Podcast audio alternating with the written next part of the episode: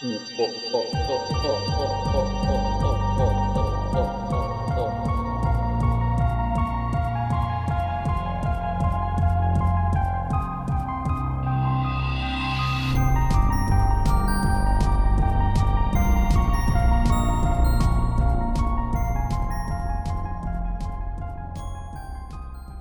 Hi, and welcome to Wholesome Spooks. It's a show where we talk about things in the horror genre. It's Halloween. We're excited. My name's Justin. I'm Jordan.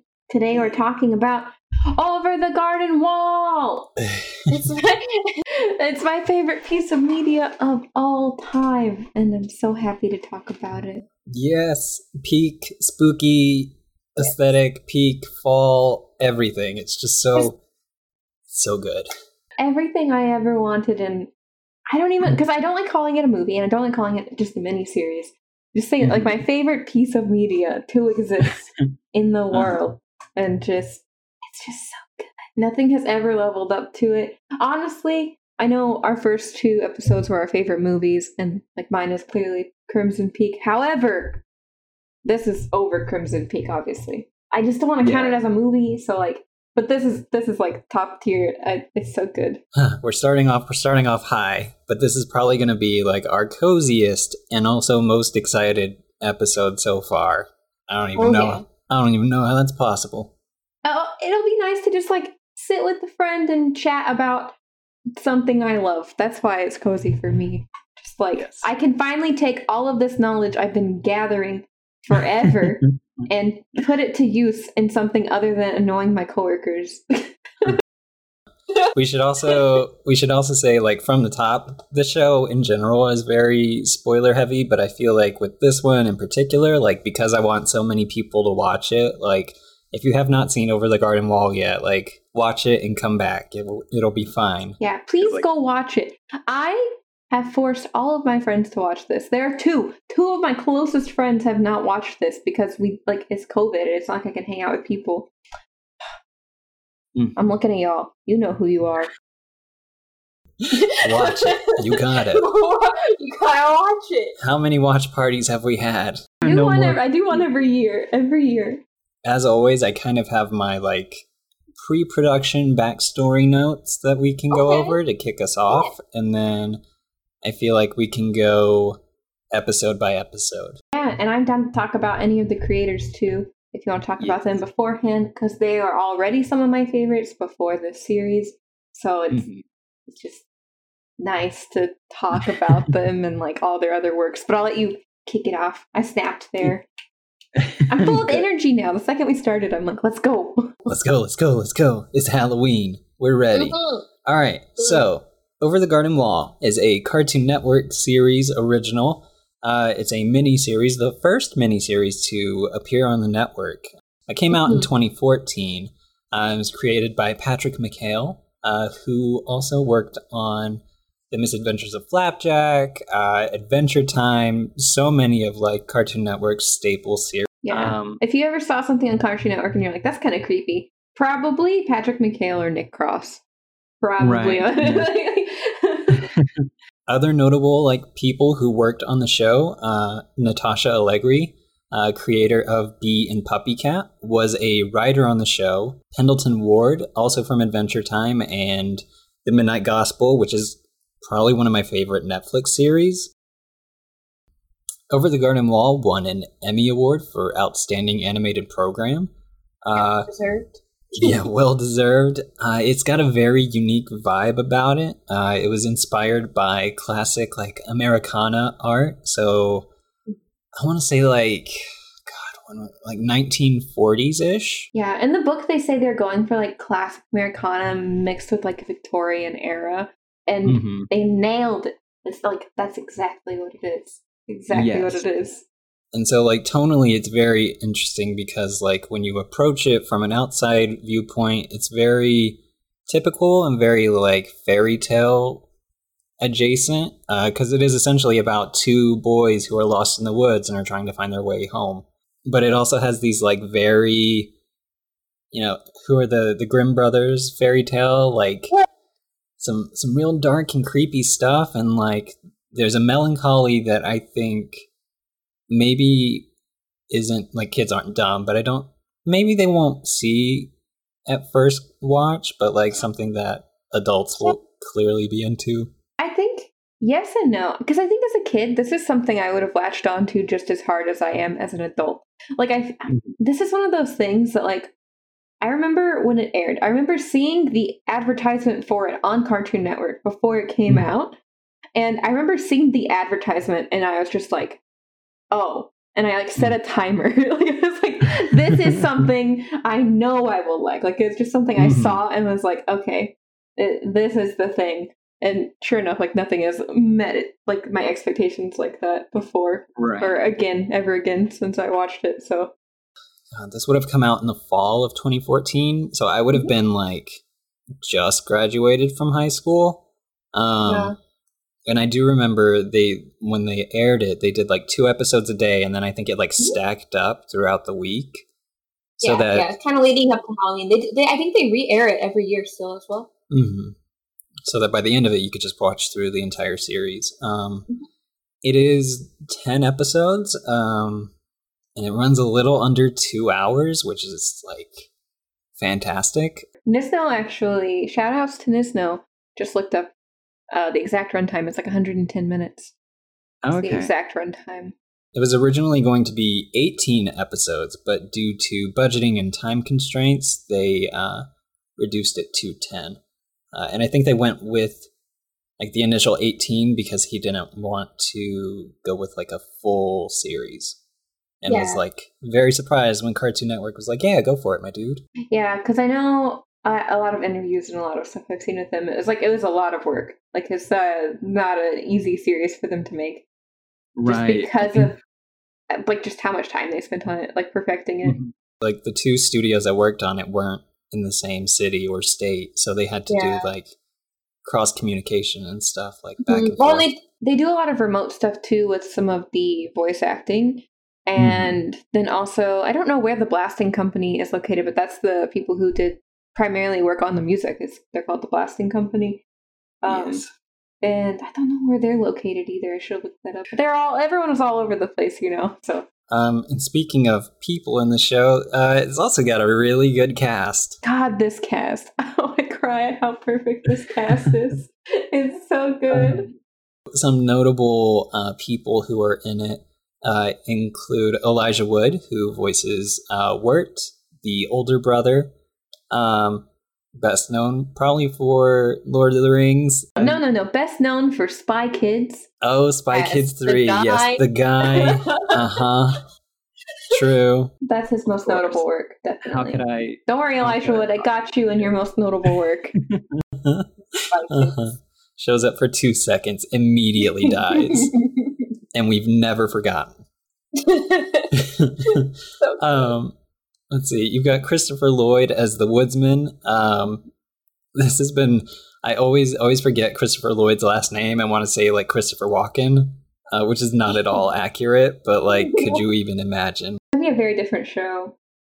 It would. I don't know. he would not have the Mm. same vibe. I feel like. in this No, have you seen the live action Jungle Book? I, I was voice acting isn't. I hated him as King Louis. I'm sorry. This is not a dunk Mhm. on Christopher Walken episode, but geez Louise, man. What are you doing? With my favorite Disney song, what are you doing? Uh-huh. yeah, no, it's uh, it's very good. What Uh, do you you also. Sorry. Uh, okay. Oh my gosh, I just put. I was trying to look up Beatrice's voice actor, uh, and I put Let's- I put Beatrice into the woods because I keep getting over the garden wall and Night in the Woods uh, mixed up in my head. it's uh, Melanie Lynskey. Lynskey. Yes, that's right. Who was in like Two and a Half Men and has like had a couple of like pretty huge roles, I think. Mhm. I just love her voice too. Yes, and then of course uh, we would be remiss not to mention uh, guest appearances from John Cleese and do you want to say the last one? Tim Curry. It's Tim Curry. Ah.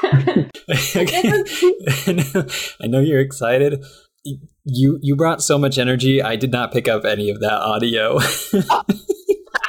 it's Tim Curry. It- Tim Curry. Yes. I love Tim Curry. In case y'all didn't know already. so yes, of course, like this show, just from that description, I think fits all of your criteria for good content. Yeah, but it's just Um, all star cast, all star creators, all star everything. Like they're so good. Everyone is Yeah. so good. So yeah, that's a very good transition into uh, the pilot, which uh, was released, I believe, like in 2012. Um, let me see. September 9th, 2013 at the LA Shorts Fest. And then online, May 18th, 2015. I'll mention that the pilot, you can see a lot of the roots uh, for Over the Garden Wall in it. Oh, I just did a pun. Oh, that's You fun. did do a pun because there's a lot of root vegetables in it. um, a lot of things changed from the pilot after its release, but we'll kind of get into it. Uh, but essentially, uh, it drops us in the middle of this adventure um, that Greg and Wirt, uh, two brothers, oh, I didn't mention Greg's voice actor, um, was Colin Oh. Dean. Was he's just a he's a sweet boy. Greg is the sweetest boy, and he's Greg's so probably good.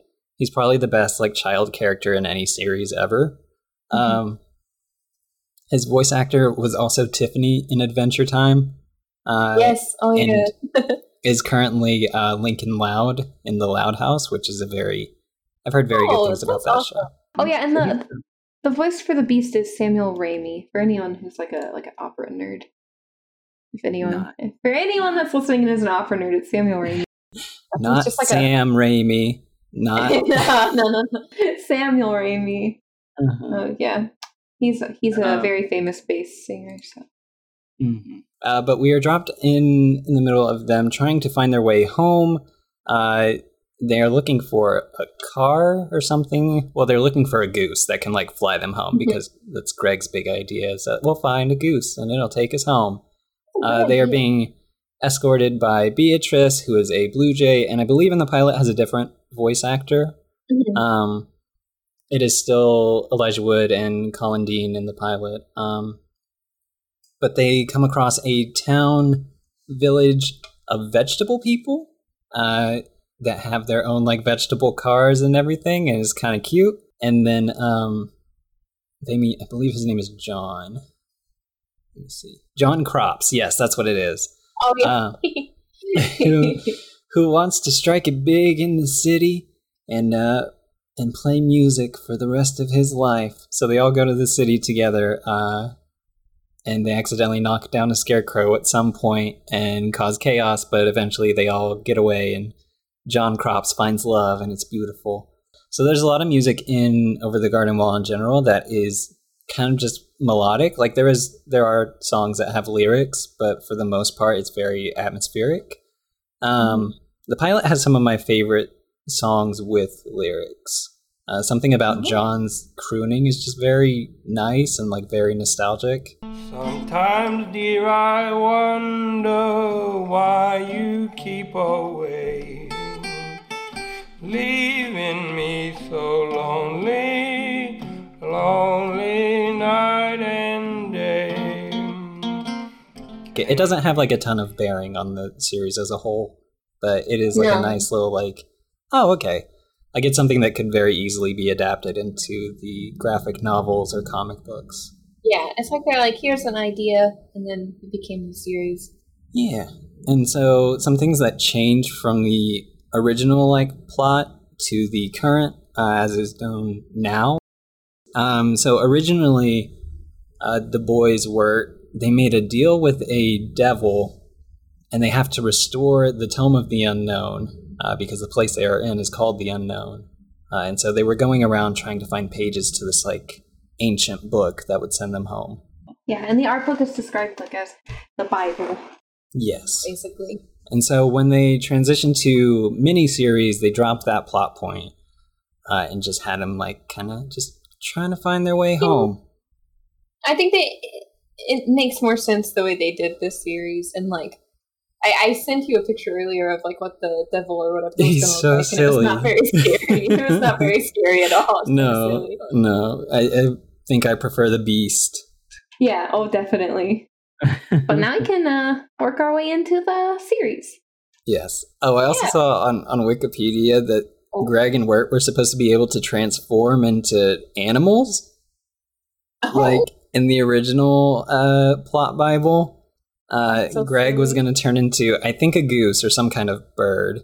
Uh, and Wirt was either going to be like a dog or a bear, and it was going to be like a recurring joke that no one could tell what animal he was. That's that's great. That's pretty funny. Yes. Uh, so from the from the pilot, we enter into the main series. Yes. And the the first episode is called "The Old Grist Mill." Oh, good. I'm so Um, glad you got the names because I forgot. to I, do I. I, do, I do, I have them. I have. Um, okay. So you it opens up. You see Wirt and Greg. They're just walking along. Um, Greg has a frog, which is really important. Uh, so he's trying to name this frog, and that is a plot point that comes up pretty often in the series. Mhm. You'll see he's trying to think of a name for that frog, and it's very important to him. And I think it's so cute because Greg is just so good.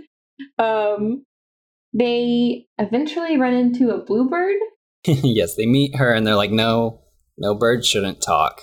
Greg, a, a bird's brain isn't big enough for cognizant speech. Hey, what was that? I mean, I'm just saying you're you're weird, like not normal. I, I mean, oh my gosh, stop talking to it, Wirt. It? Uh, It's just that all, all the Wirt Beatrice interactions are so good. So, so Yes. good. They're my favorite. I love them. We do meet the woodsman, Yes. and I think that is the first like proper introduction they have to somebody because well that they have like a, a conversation with. Yeah, they just kind of leave Beatrice. They're like, yeah, whatever. Yeah. Birds don't Uh-huh. talk. Bye. And the, the woodsman lets them know, like, hey, y'all are in the unknown. Beware of the beast. And they're just like, this old man is crazy. I like the, we should knock him out. No, no, no, that's a Yeah. bad plan. It's Yeah, not- that's a bad plan. Greg has been leading a candy trail. He, he walks around, he's like, candy trail, candy trail, candy trail. Trail. And he leads a candy trail to the mill, which is also important. Woodsman's whole deal is he has this lantern um, that is very important to him, and uh, he kind of tells them like, Everyone has a torch to burn, and this here is mine. I grind the horrid hazelwood trees into oil to keep this lantern lit. This is my lot in life. This is my burden. So he's like, "This is what I have to do. Y'all hang out here. Bye." Um, then Wirt is laying on the couch thing. What? That's not a couch. Anyway, that's not important. And he's like, he's like reciting basically poetry. I don't know. Sometimes I feel like I'm just like a boat upon a winding river, twisting towards an endless black sea.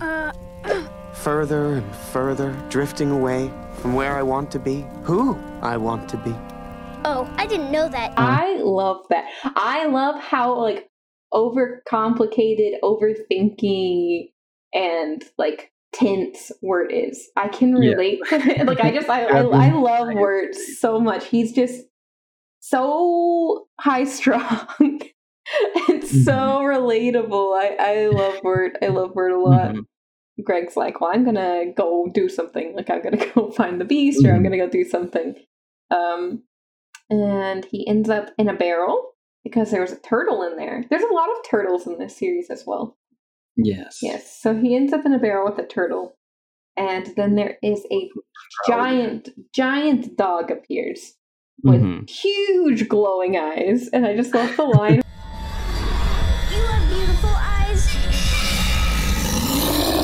so then he's it's like a, kind of a cute like cartoony scene where he's running away from the Mhm. dog the dog is like knocking everything over and destroying the mill like absolutely destroying the mill Mhm. um, It big. it's very big and it's breaking everything it's breaking Mhm. everything it gets stuck inside the mill and Mm. then and kind of like it seems like an ode to spirited away uh this like black turtle comes out of it So and- funny. And it returns back to a normal, just like a normal looking dog. and and Wirt is like, Greg, this is all your fault, and the woodsman's like, no, like, it's your responsibility as the older brother. Like, It's like you're being a bad brother, which Mhm. kind of true. yeah, we got some we got some Max vibes in here. And you do find out from the woodsman that that dog was not the beast. Yeah. He's like, like, we did it. We the got rid of it. beast." hmm he kind of like assigns them their tasks for the rest of the series pretty much. He's like all right you look after your brother like you're gonna need each other to get home. And then he's just like little one you name that frog. And so it's just like he knows he knows his priorities. I think the woodsman would be he's probably a good dad. He's just like overbearing maybe. The woodsman is for sure a good dad, for sure. Yeah, he's, Um, he's really he's good. Hmm we rewatched it the other day um and you were like man that was so fast. I think that is the appeal of this first episode for sure. Is like it's quick and breezy and gives us just enough info like lost kids weird woods creepy woodsmen also monsters. Um yeah, it is so fast. I watch this series several times a month, like all the Mhm. time. So it's crazy how fast it goes by. Because I, I just put it on repeat, so just like sitting down to like actually like watch it, watch it. mhm, It's like oh man, it's so fast, right it's so fast. hmm In in that same kind of vein, like there's a musical montage at the beginning of it, um, and I feel like I always make a new discovery or like realization during that first section. Um, so like there's Greg picking up the rock facts rock, and there's Yes, footage of the woodsman's daughter and he's in the background like hacking away at a tree and there's beatrice and her dog which i think the monster from this first episode is her dog? Probably yeah. probably? Okay. And we see there's like a couple dogs I think hmm that you see, but it probably probably.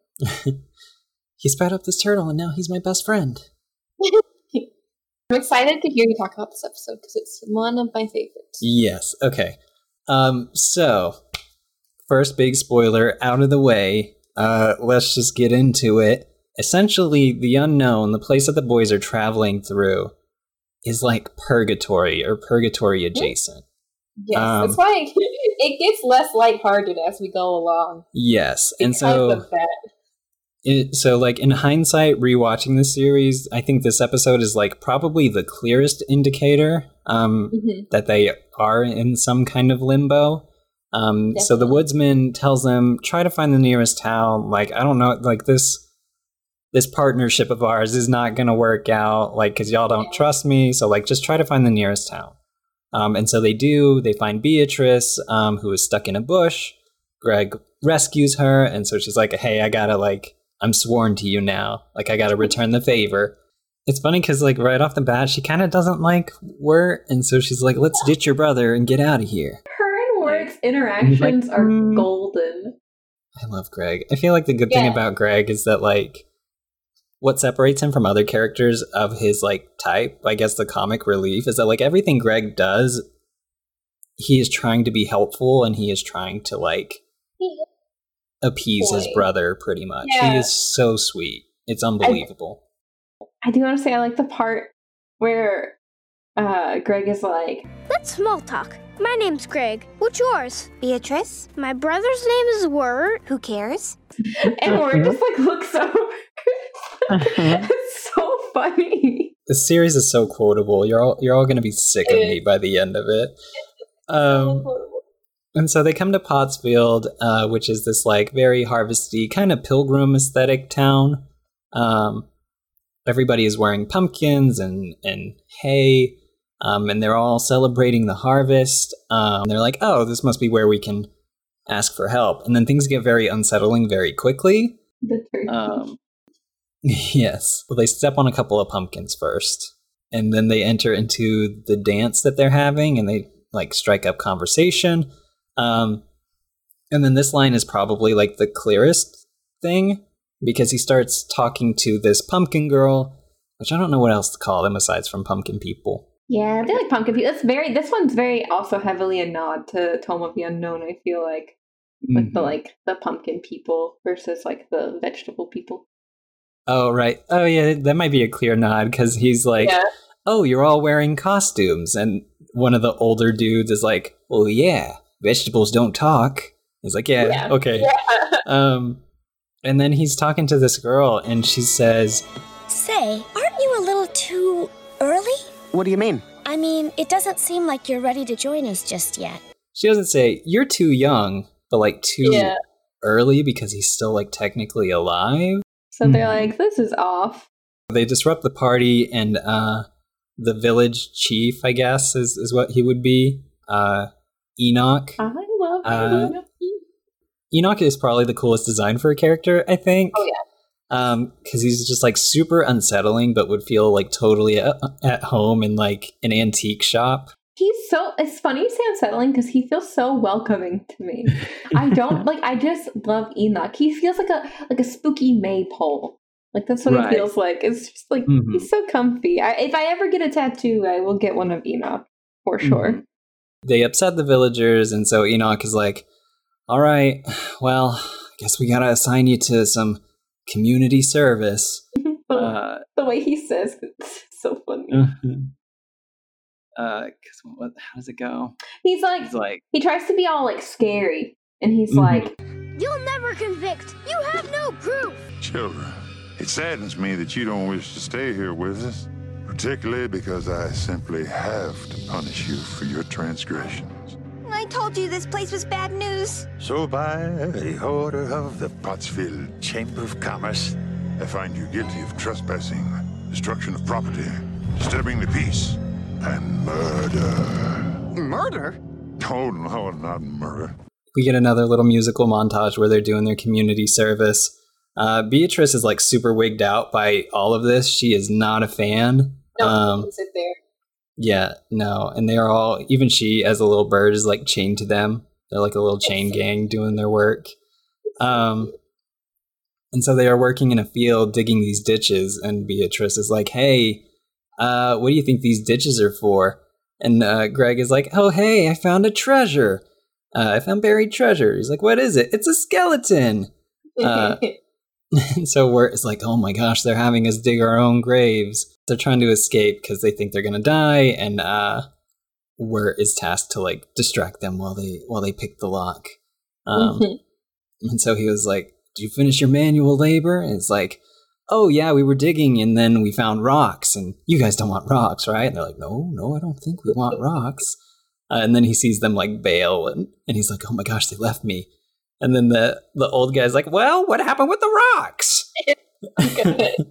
it's so good. hmm And then like the skeleton gets up, and you realize that all the people living in Pottsfield are skeletons wearing pumpkins and hay and everything. So these people celebrating are celebrating the harvest, but also I guess like the return of their loved ones. Yeah, Um, whenever so like whenever they're talking about the rocks, it's when the, the skeleton climbs out and where it's like they're all skeletons, and they're like, "Oh, thanks for digging up the life of the party." It's Uh-huh. so yeah, they're just digging up the the skeletons to come Mhm. hang out for the harvest season. Yes. Uh, and so they get away, and Wirt is like, "Okay, Beatrice, I guess uh, you helped us escape, so you're you're in the clear." And she's like, "No, they probably wouldn't have hurt you, so like, still Yeah. honor bound." Yeah, y'all weren't in any real danger. Yes. And so they go on their way. I think by nature of the show, like every episode is pretty cyclical. Um, so like they get to a place, misadventure, and then wander off again. Yes, it follows that formula for a bit, and then things change. Uh, Mm. about about the Tim Curry episode, I feel like things start to change.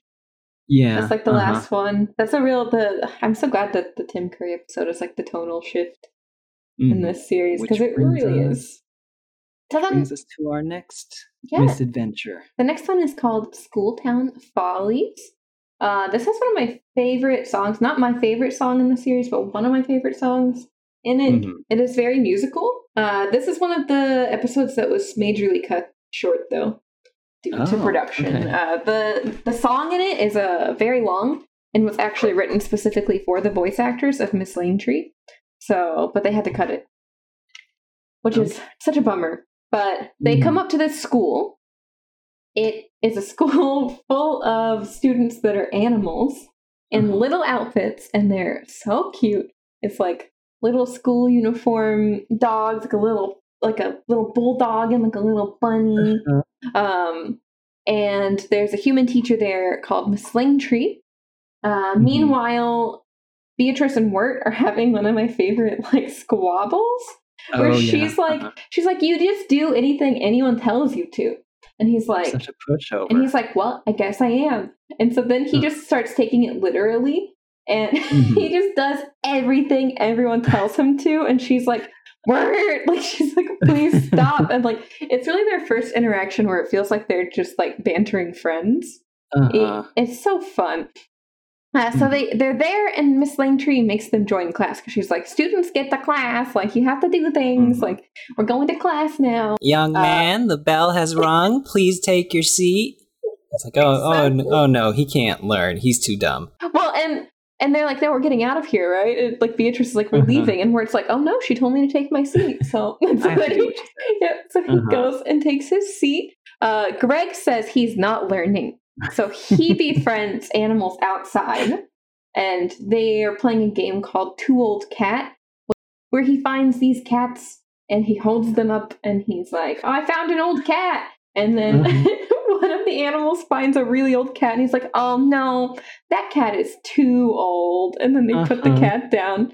Um, meanwhile, they're in the school listening to Miss Langtree sing a really that no good, yeah dirty man of hers, Yeah, Jimmy Brown. Jimmy Brown. Uh, her man has left her, so she sings an ABC song about Jimmy Brown and G is for the gentleman I thought he was when he first said hi, H I. J is for the joker, that is Jimmy B, the man who made me. Beatrice and Wirt have like a little squabble. They're just she Uh-huh. she's like calling him ridiculous, and then uh, Miss Langtree stops her song and is like, "Young man, get in the dunce box." And, and he's like, "Okay," and so he gets in the dunce box, and Beatrice is like, "Why?" Like she's like, He's already wearing "Why?" a cone on his head. Yeah, like, she's like, "Why are you getting in the dunce box?" And it's so funny. uh-huh. Um, then outside there is a gorilla. Yes, the school has its fair share of problems. They're low on funds, and there's Jimmy Brown's missing, and there's a wild gorilla on the loose. a wild gorilla and it appears and it is outside and greg says gorilla and they're very scared of this gorilla so Mhm. he's inside i think after this uh, they're eating it's like everyone inside blah blah blah you know because they're hiding inside and another good song another great song two great songs in this episode uh, greg is like this song's boring and then sings Uh-huh. gets her to play the piano and sings a song called potatoes and molasses hmm which sounds disgusting and i remember when this series came out people on twitter this is early days twitter you know like 2014 15 twitter Uh-huh. were getting their maple syrup, like corn sugar maple syrup, out of their pantries and putting it in mashed potatoes. I remember so many people being like, "This is gross," and it's like molasses is not maple syrup. Oh no! I I remember seeing like videos of people trying it on Tumblr and stuff. Oh my god! I was like, "Are y'all dumb? like so this is just sugar. Don't put sugar on your mashed potatoes." Like, because her Yeah, dad shows up. Yeah. Uh, so the her dad shows up and is like taking all the instruments and it's like, "We don't have time to make music. We don't have the money for this. Like, we don't have the money for this." And he Mhm. leaves, and he's like a really big dude, which I think is your favorite part of this episode. So Uh, so he's a really big dude. So then they're like, we're gonna go to bed. So they're laying in bed, and it's my favorite line in this episode because Mhm. This this interaction between Beatrice and Wirt is like literally me and one of my friends. So I just love it. She's like, "When are you gonna give this up, Wirt?" And he's like, "Never. Maybe never. Maybe I'll just do this forever." It's so funny. It's so good. He's like, he's being so stubborn, and she's like, Right. "Ah." Because she like almost leads with like the compliment. She's like, "Okay, I have to admit, like you're not a pushover." And he's like, "Oh, really?" She's like, "Yeah, you're a big stubborn jerk. When are you gonna give this up? Maybe never." Maybe never. Oh my god. Um, but then they go out into the woods. Yes, because all the animals are sad, and Greg wants to help, and that was a that was a big thing in this at the beginning of this episode. Is Beatrice is telling Greg, like, "Oh, you know, the world sucks, my dude. Like, kind of just gotta roll with it." And his response to that is like, "Oh, we've got to make the world a better place then." And so it's just very cute. So he's like, "I'm gonna help out my my animal friends," uh, and so they sneak out, uh, and they find the father like camping out in the woods um he takes out the instruments and then he takes off his coat, this ridiculously huge coat, to reveal this like absolutely scrawny man. And he's just like, like the illusion is so funny. I don't know why this tiny dude stepping out of this gigantic coat and using it as a tent is so funny to me. But he like pitches a tent using a trombone in his coat, and he's Yeah. like, "Oh, I I wish we could help the animals. I thought we were doing a good thing." He's like, "We're Oh, running low on funds," and then loathsome Jimmy Brown has left my daughter. And then he's like, Yeah. not to mention that gorilla on the loose. the gorilla on the loose. And then Wirt's like, okay, what's what's your plan? And Greg, Uh-huh. Greg's like, let's steal his stuff. he just says, let's steal his stuff. And they The take sad old man. Yeah, they take all his stuff. But then uh, immediately next scene, they have put together a benefit concert for the school. Yeah. So they're putting on this concert to earn money to keep the school open. Um, they're having a jolly good time when all of a sudden a gorilla shows up. Oh no. the gorilla that's on the loose, and then Uh-huh. shenanigans ensue. And then Wirt trips because he didn't tie his shoe because he refused to because Beatrice told him to tie his shoe, so he Mm. didn't. and then he trips over the gorilla. Uh, knocking its head off, and surprise, it's Jimmy Brown. He got stuck inside of the costume. He's been trying to tell people he got stuck into the costume. He had joined the gorilla. circus to raise extra funds. And he sounds like he sounds exactly like Hank Hill. It's so weird. I like, thought it was Mike Judge for so long, but it's not. It's so crazy. It, he really does sound like Hank Hill. No, he's like, that's right. I was the gorilla. He's like, every time I tried to tell people, they got too gosh darn scared of me. it's so funny.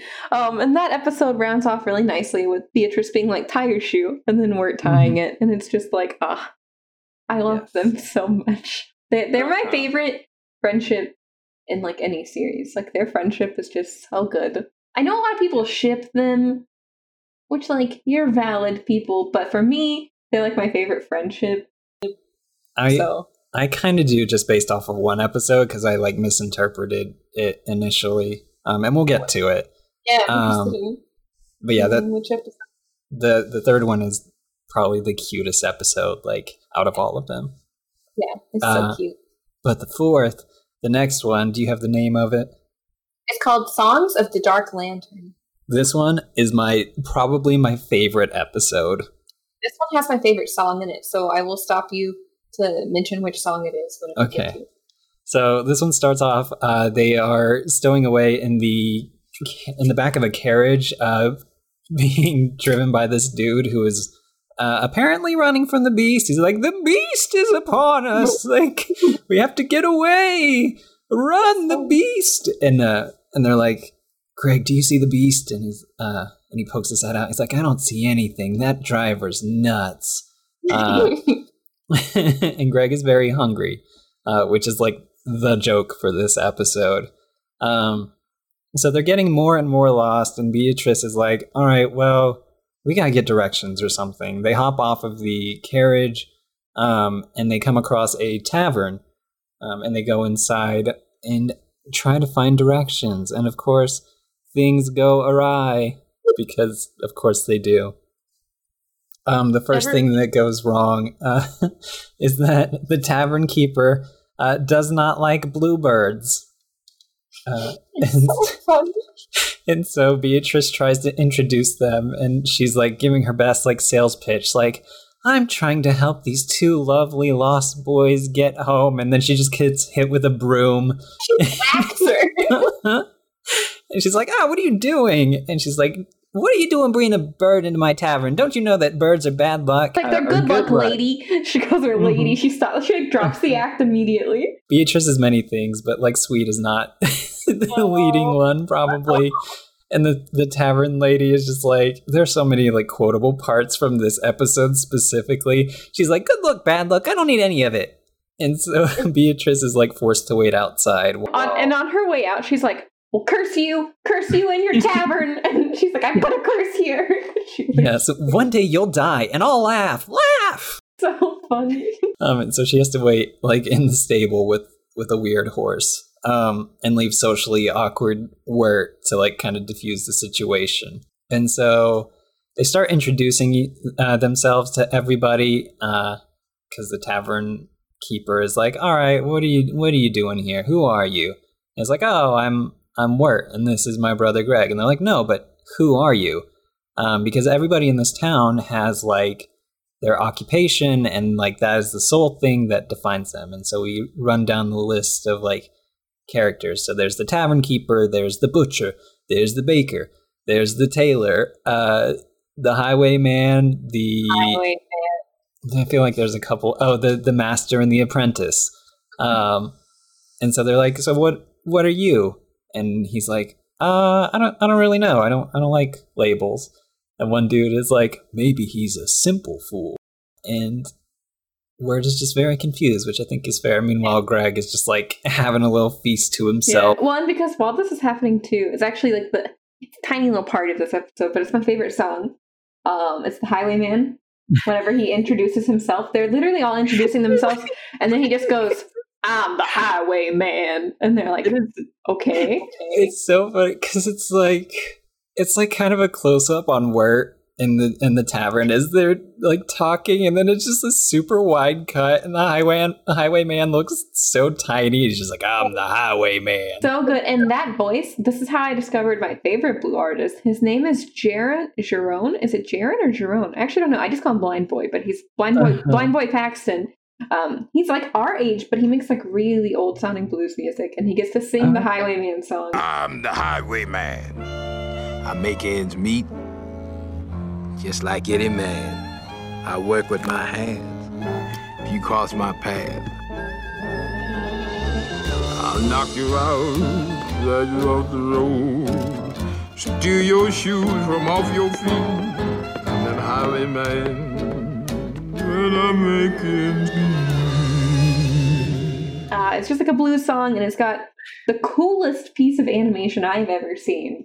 Uh, Yeah. Just like his movements are very like rubber bandy. Uh, it's just so It's like good. I love that scene. It kind of looks like a fisheye lens. Like as he gets closer, everything like rounds out and looks distorted, and so it's very cool. I did see an animation breakdown on Twitter, I think, by one of the artists. It's so interesting. I'm glad they did that too because that's just that that whole sequence is so cool. I like to rewatch it. I'm like, man, if I was an animator, I would want to be able to make things of this caliber because it's so good. And so Wirt kind of gives up on the on the tavern keeper, and he's like, he sees this weird old like Geppetto looking dude just like laughing to himself by the fire. This is also kind of like it's the most like Dark Souls uh, episode because it's just like all these weirdos like laughing to themselves and like Everyone in here is their own character. Like it's a bunch of main characters in a tavern. It's so Mhm. funny. Yes. Um, and so like, oh, I forgot to mention, Beatrice has promised to lead the boys to uh, Adelaide of the Pasture. The good lady of the pasture. Who's supposed to be like a helpful witch, fairy godmother type thing. Uh, and so Wirt approaches, I guess he's a toy maker. I forget what he is. Um, we see him making toys later. But he's like, oh, we're trying to get to Adelaide. And he's like, oh, it's a girl you're looking for, huh? Maybe you'll, maybe you're not the simple-minded fool everybody takes you for. It's like you're the young lover. It's like what? No, like no, We're so embarrassed. He's like, no, no, no. And they're like, well, sing us your love song. And and he's like, what love song? And the big the butcher's like, yeah, lover, sing us your love song. And then- he's and then he breaks into song, and it's not very good. It's not a good song at all. Elijah Wood nails the like awkward voice crack. Yeah, yeah, I don't know. He's so good at it. This is also really important. The song he sings, he he mentions that Greg is his half brother, yeah, and that Greg's dad is his stepdad. Mhm. And so he mentions that. That kind of is like important to like why he is sometimes really weird about Greg. Mhm. You can tell there's. I mean, like you're you're a kid. You're like in high school. You're like awkward. Mhm. Uh, parents get divorced, and then your mom remarries and has a kid that's weird and like won't ever leave you alone. So Yeah. that. That makes sense. Um, but yeah, the gist of his song is like, we need directions. We're not from around here. Uh, and so upon hearing his song, the ta- the village tavern folk kind of finally understand. Uh, and they're like, "Oh, you're not the young lover. You're the pilgrim." He's like, "What? Like the guys who eat turkey and cranberry sauce?" And like, "Nah, you're on you're on like a sacred journey, my dude." Like, because it's like one of my favorite parts because they're just like adding all these descriptives to what a pilgrim is. And then the baker's like, "The master of your own destiny." He's like super drunk or something, and I don't know what it is, but he talks funny, and it makes me laugh every time. I really like uh, the tavern keeps voice. Her voice is really nice. Mhm. She's like very Betty Boopish. It's like very Betty Boop. Even her like art style is very Betty Boop. So, Mm-hmm. but she sings Uh, a song in a bit here too, which is nice. Yeah, uh, and so they start they start telling him about the gorilla and how they fought or how they met the the woodsman, and uh, he warned them about the beast, and like a hush falls o- over the tavern, uh, and the tavern keeper's like, "Oh, we all we know about the beast," um, and so this is where we get like the first like really in depth kind of description. Better be wise and don't believe his lies. For once your will to spoil, he'll turn you to a tree of oil and use you in his lantern for to burn. And because the woodsman is in possession of the lantern, they all assume that he is the beast. Yeah, they're like, wait, the woodsman is the one with the lantern, and she's like, he who holds the lantern is the beast, and they're like, Mhm. oh, And so they're like, okay, so now, now that that's settled, can we get directions? Uh, and then the little apprentice is like, oh, you don't need you don't need directions, pilgrim. You follow that compass inside your heart. He's like, no, we need directions. uh, and then Beatrice, who's been outside, hears the beast singing, um, and can also hear the sound of like chopping wood, and so goes to investigate it because I don't think she at this point has not met the woodsman. Um, but while she is out there, she it's like storming and she crashes into a branch and screams. And so everybody's like, "Go rescue your friend! Get out of here! Like, find your own destiny! All that good stuff." Uh, and so they steal a horse. Uh, he's like, "I'm going to pretend to know how to ride you." Uh, and they come across the woodsman holding the axe and the lantern, and Beatrice is knocked to the ground. And so, of course, like Wirt kind of assumes the worst and uh, kicks it uh, from his hand, and they and they escape. Um, Uh, I'd also like to point out that earlier, Beatrice is outside in the rain talking to this horse, and she's like, "Oh, you can't talk. I'm an idiot." You know, Mhm. she's like, "Mm, "That's important." yes. And so they are riding away on the horse, and she's she wakes up and she's like, "Nah, like it wasn't him. I just, I just panicked and crashed." Um, and she's like, "Did you get directions?" And he's like, "Yeah, we got it from from Fred." She's like, "Who's Fred?" And it's the horse. The horse can talk. His name is Fred. And she's like, "You can talk." He says, "Nice to horse your acquaintance." So weird. I don't understand what that means. but Nothing. okay. It means nothing. Fred is so weird. But yeah, all Um, the all the characters in this episode are just my favorite because they are absolute caricatures of of professions and like yeah. so goofy and all the all the voices are just like top notch. They're so good. Um, and that brings us to the next episode, which is one of my favorite. It's the first episode with John Cleese, um, who Mhm. I also love. I don't know if we mentioned he's in this, but he is in this. I love him. Uh, I believe he's the one they had to do like remote voice acting with because he did not live in the U.S. That Um, makes sense. Yeah, but this episode is called Mad Love, and it opens up kind of abruptly because you just saw them talking to that horse. But whenever it opens up, they're like already at a dinner table with this Mhm. old man, uh, and again, it has to do with that like.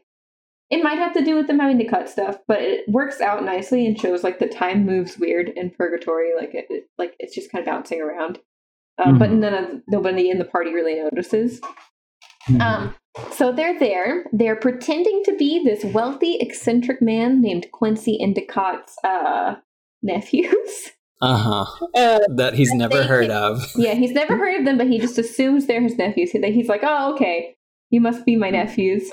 Um, because they need money to take the ferry to get to Adelaide. They need to cross the river.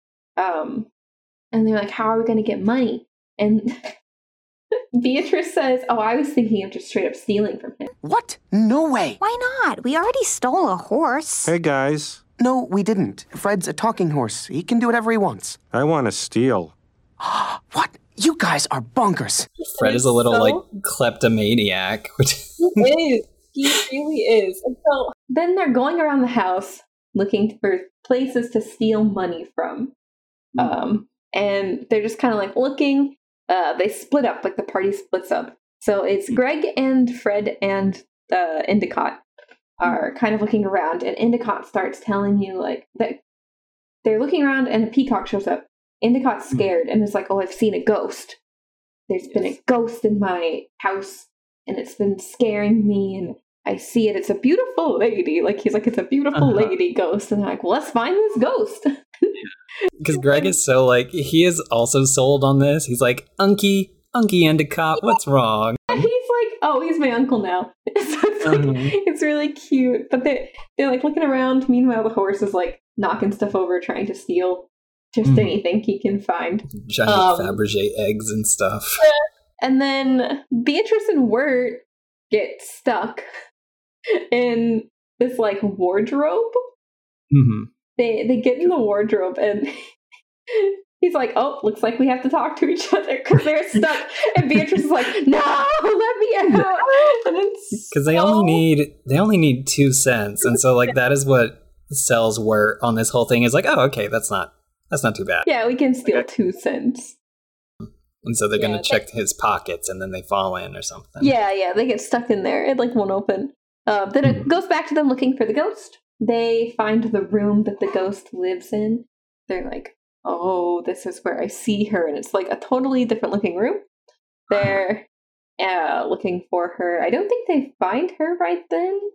No, because like this whole time Endicott is monologuing and uh, Yeah. very like Edgar Allan Poe-ish. He's like, "What if Um, I am the ghost? What if this like uh, what if I've gone Yeah. mad?" And Greg is like, "Uh, "Don't be mad, Uncle Endicott." yeah, and then Fred is like, "What if you murdered the lady of the house?" Like he's Mm. like, "You killed her," and the Fred goes off the rails a bit. yeah. Um, then it goes back to Wirt and Beatrice talking, and this is also my favorite interaction because again, it reminds me a lot of you, my friend. Uh-huh. Um, Beatrice is telling. She says that she doesn't like to wear shoes or something. Like, and he's like, "Oh, like little bird coats or something." It's something like that. Oh, some 'cause it uh, clothing. Yeah, because they're talking about the coats, and she's like, "Oh, maybe he sewed the co- the coins on the inside, like on the seams of the the pockets instead of the actual Yeah. pockets." Um, And he's like, "Well, you wear little bird coats." uh huh. And she's like, "No, fool! When I was a human." Like, "Wait, did I know that?" And so Beatrice goes on to tell him that she threw a rock at a bluebird and then was cursed, and it cursed her and her whole entire family to become bluebirds, and she's trying to reverse that curse. Um, So then Wirt's like, "Oh, I need to share something about myself too," and Uh-huh. he's like, "He's like, well," and he gets ready to tell it, and he's like amping up, and he's like, "I have a crush on a girl," and that's like it. That's his whole thing. He's like, She's like, Uh-huh. uh, and? And he's like, and I was for poetry to myself at night. And she's like, that's it? Like, she's like, Wirt, that's normal. And she's like, well, maybe not the poetry thing. but it's so funny because he's like so scared to be like, I have a crush on a girl. And then she's Uh-huh. just like, me and my whole family are cursed to be bluebirds forever. and she's like, your whole thing is that you're cursed? Uh, and he mentions he plays the clarinet or something like, and she's like, "Okay, well, you're not that weird." And then they get out. Yeah, they notice a, a breeze in the back of the wardrobe, and it like reveals to be a false mm-hmm, mm-hmm. back or and something. this is also a very good Wirt line. He's like, he mentions that this room looks very different because it doesn't match Endicott's Georgian sensibilities. It's more French Rococo style. And Beatrice goes, "Who are you?" She's like, "What?" She's like, "What are you saying?" But it's Because I'm not true. something I should know. it's true though. It is. It's a very different looking house. So they're hmm. like, "What is this?" And then they run into uh, the whole rest of the party and this lady, and then they both faint. Endicott and this woman faint. They then talk to them, and it turns out uh, Endicott owns a tea brand, and this woman owns a tea brand. I forget her name. What is her name? Gray. Margaret, Margaret Gray. Gray? Yeah, yeah, yeah. Uh, they both own tea places, and their mansions are so huge that they connected, and they never noticed it. And so they both assumed that each other was the ghost. They thought they were both the ghost, which is funny because they are. But um, yeah, so they're like, oh, well, we can work together. So they make Endicott and Gray tea. Uh, Mhm. They employ Fred. He gets a whole outfit because the passage of time is Mhm. weird. And then he gives Greg two pennies and says, Mhm. because you have a lot of sense. And as they're walking away, Greg turns "Oh." around. we can pay for the ferry now. Greg turns around and chunks the two pennies into a really deep fountain. and we're like, what are you doing? And he goes, Endicott got me pegged all wrong. I have no sense. No sense at all. Uh, It's honestly something a kid would say. Like kids are weird like that. They definitely like Uh-huh. that's Just something. completely serious. Yes, and so then they they have to just go figure out how to get onto the ferry without money. After all of that, nothing nothing came of that except for hmm. like you get you get to find out like Wirt's a nervous little boy. You you already knew that, you know. Yeah. Um, uh-huh. Beatrice and Word get to know each other better. You get to find out Beatrice is not always a bluebird. She is a person. I think okay, okay. It's not my hmm. favorite episode in the series. Which one? This one, the the Endicott, the Mad Love episode, is not my favorite. Oh, I like that one a lot just because of that interaction in the coat closet. That's very good, but like all the all the John. Cleese stuff is kind of I don't know because I think okay, here's a hot take of the episode. I think John Cleese knows how to play like two characters very well, or at, like like at this point in his career gets cast as like two types of character, and so like because I've seen that same character like over and over and over again, I'm kind of bored. Like I don't know. I, I really like Endicott. like his his monologues are great, but I don't know. I That don't is know. a hot take. It I feels very heartily disagree with you. It feels very okay, and also part of it is just like I can't help but picture the king from Shrek 2. Is that what you want me to say? Oh, no, no. I Yeah. mean, John Cleese is another character in this, so Mhm. Yes, I Very like that different character more. Um, I like But I, I really like Endicott, and I like like all the. I haven't got no sense, no sense at all. Uh-huh. like, uh, the, again, like the the Wirt Beatrice character development. that's I do like the the part where he's arguing with Fred, and he's like, "What are you implying, my equine companion?" It's like, "Oh, nothing, nothing. You killed the lady in the house of the house, and you're impersonating her." Yeah, so do you so you're after my money? Do you know what I had to do? What these hands have had to do to get that money? like these dirty, dirty hands. Dirty hands. It's so funny. But yeah, I get it. Like John Cleese does play like the pretty much the same character all the time. But I, I like it. I like it. I don't think there's an episode of this series that I'm like, meh.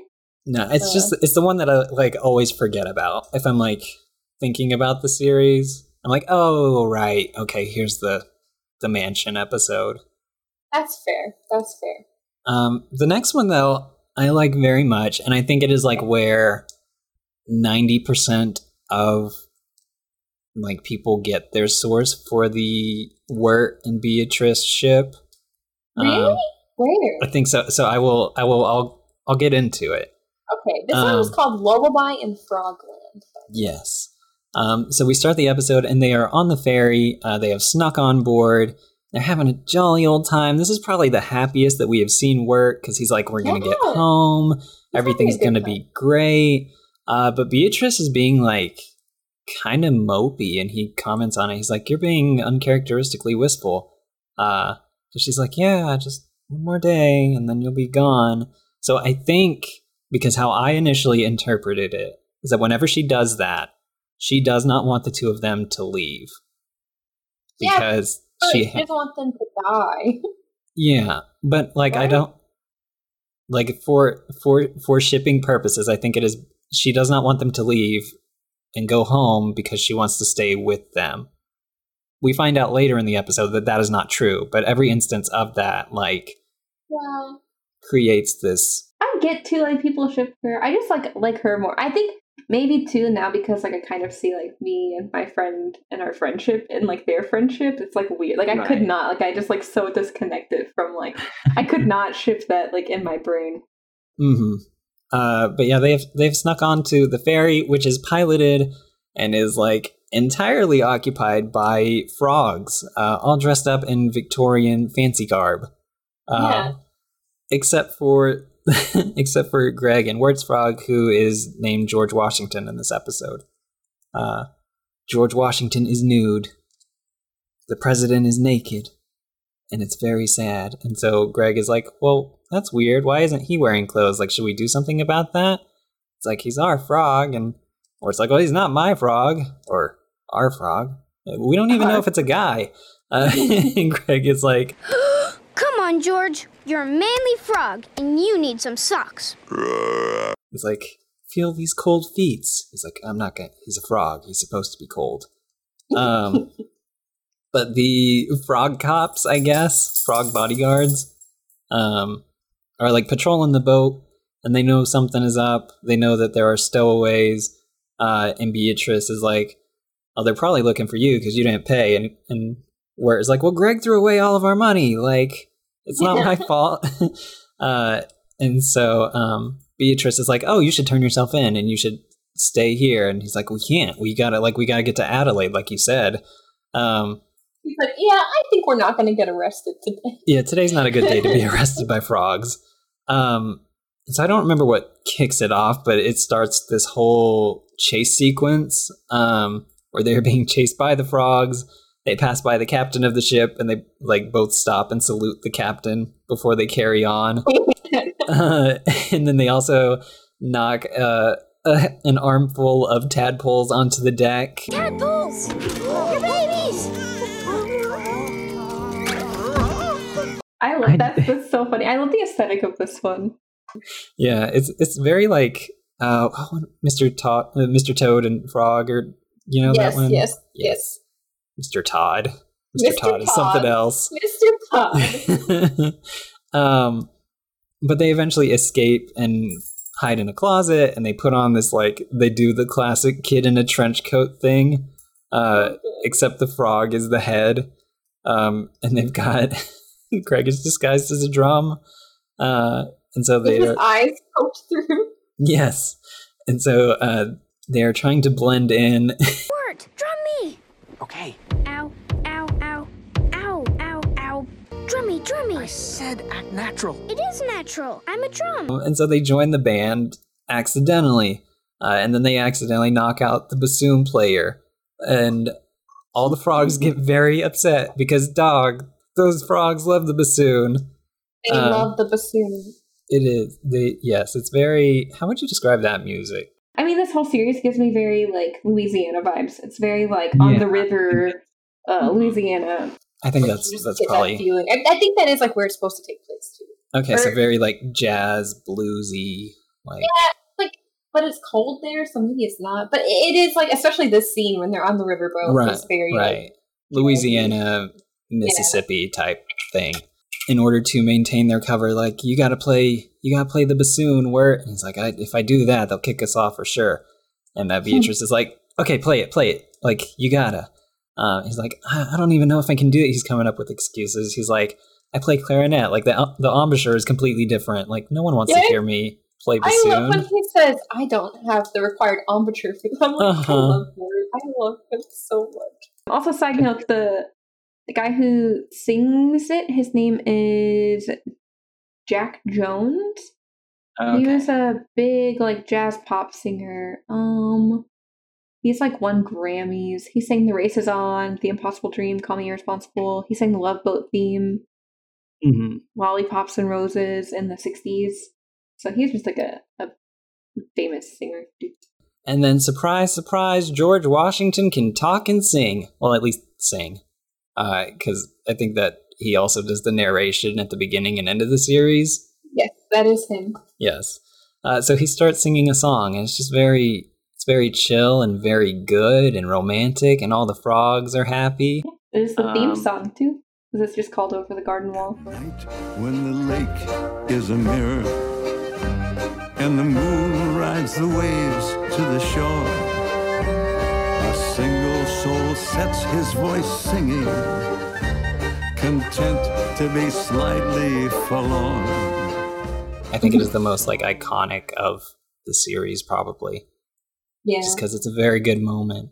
They end their their voyage on the uh, ship. George Washington has been signed to play with the band, and so Greg is afraid that they're gonna have to say goodbye. Um, they give him a pair of socks or something as like his signing bonus. Yeah.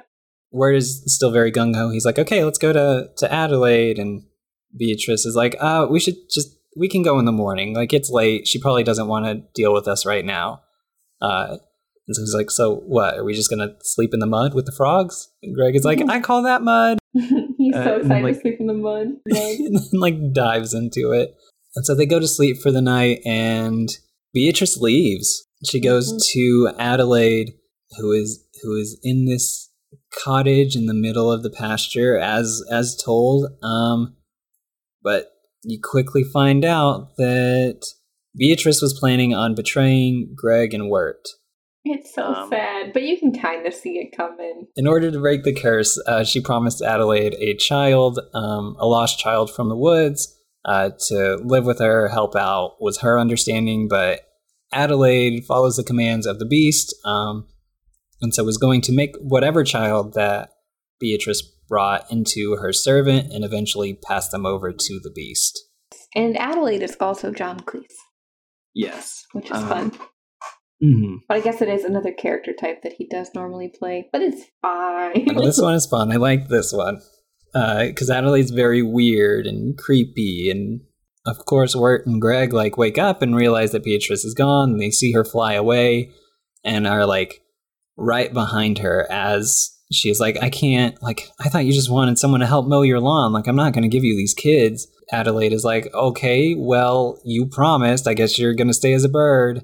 Uh, and she's like, "Well, what if I become your servant or whatever?" And she's like, "I need a strong child, uh, not a bird." And she's like, "Well, cut my wings, right? And then and then I'm yours. Like, give me the scissors. I'll cut my." Which seems very painful. yeah. Adelaide is about to agree to it when Wirt and Greg wander into the house and realize that uh, they were going to be betrayed. And Wirt is very upset. Wirt is Um, super upset. So he's like, I thought we were friends. Um, and so Adelaide tries to trap them, and she says she's going to stuff their brains full of cotton so that they can't think. Uh, and once their will is gone, then she'll hand them over to the beast. But she's in it for herself for a bit. She's like, I'm gonna, I'm gonna get some mileage out of this before I hand over two kids. It's so um, creepy. But they open the window, and like Adelaide starts to not even melt. She like almost kind of combusts. Yeah, she like disintegrates into Uh-huh. dust. Uh, and so Wirt grabs the scissors and is able to like cut himself and and Greg out from the essentially spider's web of yarn that they had been trapped in. Uh, and in the chaos and the smoke, they abandon Beatrice. Um, I love that Beatrice is like, oh, gee, she wasn't kidding. it's not it's not a good time. And so Adelaide straight up dies. Um, and we end the we end the episode with I think Beatrice shouting for Greg and Wirt, right? Yeah, yeah, she's shouting for them. It's so sad because she was she didn't think she was betraying them like to die. Like she thought she was just gonna like make them be trapped there forever, Right. It's very sad. which is also still bad. But she was feeling bad about it when she became their friends. I love Beatrice. I'm like, oh, um, but they run off, and then there's the next episode, which is Which I'm gonna. You you said that you don't have like a favorite favorite, but this is probably the closest to that. No, only because the voice of the girl in this episode bothers me so Really? much. I it's so breathy. It's like and I know it's supposed to be like that, but I'm like, oh my god, like do you need an inhaler? Oh my god, god. She's dying. She's speaking somehow off key. Like she's sharp the whole time she's talking. And it's just it drives me nuts. Then I won't feel as guilty for not dunking on this episode, but Well, but I do like this episode. Are you gonna dunk on this episode? That's just because I was like, as I was watching, I was like, okay, I have, I'll, I'm going to read word for word. I was like, okay, I like this episode very much, but it is very much Wirt's rebound from Beatrice. And then I put, you can have rebound friends. It's a thing. Oh, Oh, Like- yeah, okay, it does feel like he's like, whatever, Beatrice, and then he's like, oh, look, a cute girl. yes, like Lorna is very like It's Like- very high school. mhm. Yeah, because I mean, like, it's so weird because he told Beatrice, he's like, "Well, I have a crush," and then like he's clearly like just her friend. But then whenever he's away from her, Right. he's like, he's like, "Now wait a minute." Mhm. he's like, "Hey." Yeah. Because um, I feel like- "Oh, I like Lorna. She's cute." You know, Uh-huh. he's all blushy. hmm Aside from like the very, very end of it, like I don't think it does a ton to progress the story. I, I like this episode because it's not really, I feel like it's not there to progress the story, it's there for the tonal shift. Like, this episode is where things get not, like, the last episode starts out super bright and fun, Uh-huh. and they're all singing. This episode, by the end of it, we're just in, like, the dark. Like, the color palette has completely changed. Like, Okay. it's just something really creepy happens in this episode. Like if I was a kid, even I would have been scared of like the, the thing at the end of this episode. And then I think it just shows like I mean, it's got as much to do with the story as like the school episode does, you know. Mhm. The school episode doesn't really do much for the story, so Right. I think I think just because we are so like we're over the halfway point, like so I, I don't know. I guess I kind of like expect it to. I like that though, because like the it makes the world building so good without having to make the series super long. Yeah. So you get like a feel mm. for where you are and like that things are changing. You can tell that time is passing and the seasons are changing without mm. them being like, "Oh, it's cold." like, you know, like, mm-hmm. "Oh, wow, time sure has changed" or something. Right. I can I um can get into it more from that perspective. Um, but they do before they get here, they run into the woodsman. Um, the in this episode, they run into the woodsman, and he's like, "The beast is coming for you. Like, don't, don't stop caring. Like, don't stop trying." You know, he's like, uh, "Be careful. Like, the the woodsman's coming for you." And they're like, "Ah, whatever." Like, you know, like, get out of here. you Like, we already don't trust you. Yeah, Like, they're like- now you've trapped us here, kind of. Yeah, so they run into a cottage. Um, they come across a girl named Lorna. Who are you? We're burglars. No, no, no, no. we- We're not. We're not. We, we just needed to get out of the rain, and, and we, we thought this place was abandoned. So. So we came here to burgle your turts. no, it's it's not true. It is true. There's a lot of blushing going on. Um, But Mhm. she's like, you've got to hide. Auntie Whispers is coming. Which, Auntie Whispers is Tim Curry. Lorna, my sweet child. Hmm.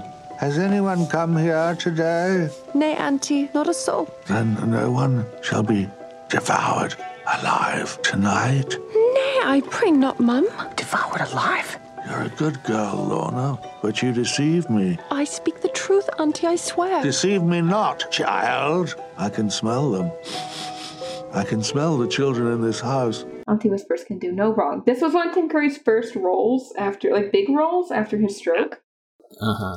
Because that was Um, 2013. I I know we looked this up before. Yeah, it was like right before. I think he's got a couple of other voice acting roles that he like recorded probably around the same time. hmm Um, this is like one of his first bigger roles after his stroke, so Mhm. it's really nice to see him just voice acting again. Yeah. They're like, this lady's crazy. And then she's like, commands her to clean. And because she's like, oh, it's just the turtles. And then eats one of them. Just eats a Uh-huh. live turtle.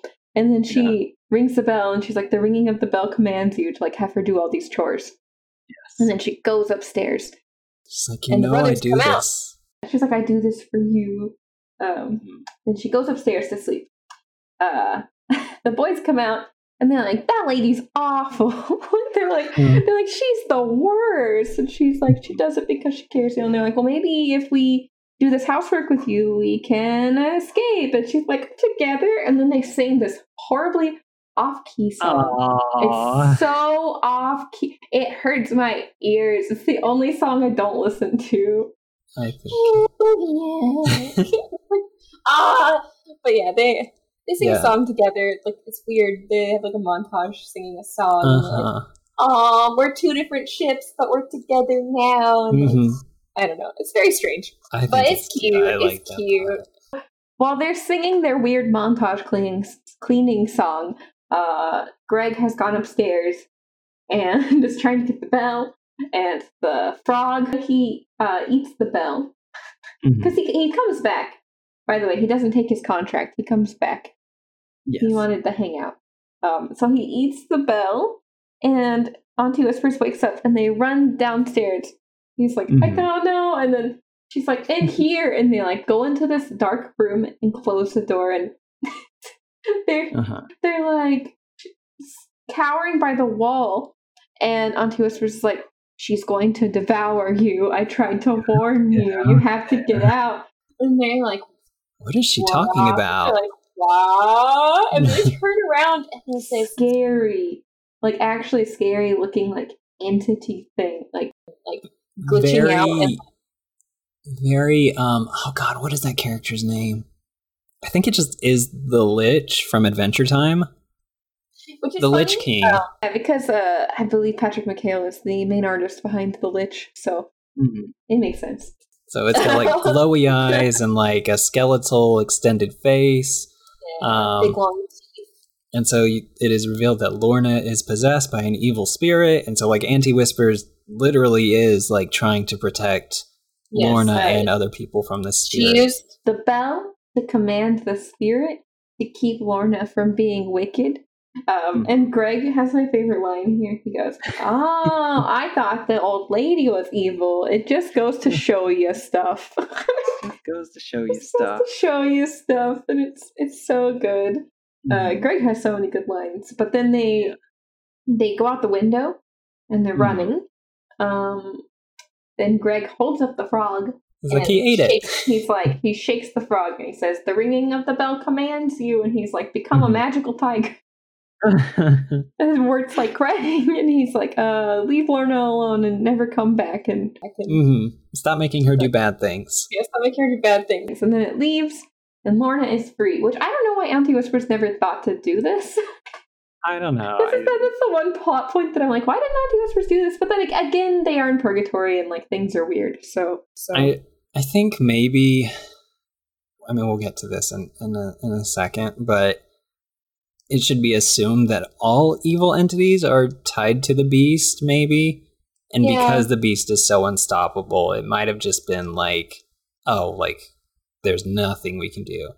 Um, yeah, that's even uh, if it's Greg not. Is very different. He takes different approaches to things. Uh huh. Which like, I don't want to sound like the that demon or whatever it is is attached to the beast because we never get any plot points that would like confirm that. But if you're in that world, I think that's like a pretty Yeah. safe assumption. Probably. Um, but then Lorna is free, and Auntie Whispers is really sad. It's like, well, now you'll leave me, and she's like, I could never leave you. Like, you helped me. I'll, of course, I'm gonna stay with you. Mhm. And it's really nice. And so like once again, Wirt is kind of robbed of this companion that he thought he would have in the unknown. Yeah, he's like, oh, but um, also when they're leaving, Auntie Whispers says, um, "Beware, my sister Adelaide." See that, like that, that line is the one that I was like, okay, well, like I get it. It serves a point. Like I don't know. It reaffirms like uh Wirt's feeling of betrayal. Yeah, well, and in the like- beginning, too, the woodsman's like, don't give up hope. And he literally just got another companion, and then she's like, no, I'm staying with Auntie Whispers. And he's like, well, that's it. Like, he's like, whatever. I'm done. Uh-huh. Like, this is where Wirt's just like, I'm done. We're done. I'm Yeah. done. Like, he's just done with Mhm. all of it, and he starts giving up. The next I think it- episode uh, is called Babes in the Wood. And I believe uh, Babes in the Wood is my favorite episode. Oh, okay. Huh. Um, I like this art style a lot. Yes. The the it's an important episode, so I don't know. It's just one of my favorite. It is also probably the strangest episode. I think that's Yeah. safe to say. Yeah, definitely. um, so And it's one this, of those dark without being colored dark. I don't know. Mhm. It's creepy. Yeah. I think the reason for that viewpoint is because it is mainly told through Greg's perspective. So it is darker, but like his he is so bright and optimistic and very sold on magical things that like it doesn't come across that way. But we start this episode and they are in a boat. They are trying to get home still, but at this point, like Wirt is just like convinced that like they're never gonna do it. And he says like as Yeah. much. He's like, Can we stop pretending that we're ever gonna get home? Um yeah, he's he's given up. Mm-hmm. and they start And so- hearing the beast singing. They hear him singing a lot now. Might as well happen. And so Greg is like- still being his like very energetic and like he's honestly trying to help so hard and it is just getting on Wirt's like last nerve. Um Mhm. and so they they get off this little boat with a giant fish which just keeps popping up. I don't know what's up with this fish. I like the fish, but Greg is like, "So what's what's the plan?" Uh he's like, "We're just we're walking." He's like, oh, "Okay, cuz you're not really like telling me anything." He's like, "You know what? I'm I'm I'm done coming up with the plans. Like if you want to get us home, like you do it." And so Greg assumes responsibility as leader of the party because Wirt's just like you can do whatever you want. I don't care. He just lays down in like the snow. It started snowing kind of too. hmm He's like, I'm gonna take a nap, and and Wirt, or Greg is like, Wow, I guess I'll take a nap too, so I can help come up with a plan. He's like, Don't worry, I'll get us home, and like, Wirt is just almost completely gone. He's like out of it. He's asleep. He's given up. Uh, and before he goes to sleep, Greg says a little, I don't, I don't know, almost like a prayer, kind of. I mean, Yeah. Kind of. It's a Greg prayer. yeah. He's like, get me home and Wirt too. And if you don't, I don't care. I'll put, pull down your underwear. Yeah, Um, yeah. And then he like wakes up, quote unquote, in his in a dreamscape that is like very uh nostalgic cartoon, like kind of like we mentioned earlier, Betty Boop, like like Cuphead aesthetic. Yeah, yeah. Cuphead, Bendy and the Ink Machine. They they really like brought that back. So now we have something else to reference. Yes. Nice. Um, and so he wakes up in this world, and it's very fantastical and it's weird.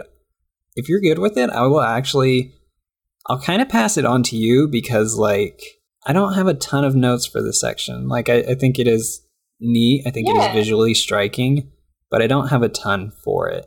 Yes. So basically, This whole scene, and what I love about it is a metaphor. Like Greg here is dying. He is dying. That's what's happening here. Um, uh, he's basically being given a choice to like either go back or like go to heaven, or like he, he's given a choice, um, but in his own way. So like everyone in this cloud city is happy. They're letting him introduce himself, and they're all introducing themselves. There's like a really fun sequence. It's like a yeah. There's a bunch of committees, and like another one comes up after like four of them, and Greg's like, "That's enough." Is there anybody else? And it's just like this grumpy, wrinkly Yeah, dog with a yeah. storm cloud. He's like, And "That's like- enough." Mm-hmm. I have Oh. this this one and Pottsfield are probably like the most flapjack esque in Yeah, terms of why- like creepy cute content, like unsettlingly and cute. If I had to rank them, I think my favorites would be like Pottsfield, Babes in the Wood, and then probably Ringing of the Bell. But hmm. Pottsfield and Babes in the Wood are my two favorites because of that. They're like creepy, cute. They're really unsettling episodes. Like they're like the visuals are very unsettling, and it's like hard to place why. So it's like it's nice. Um, but they're singing this intro song. They're like, "Hey, you know, welcome to Cloud City, la la, la, you're here."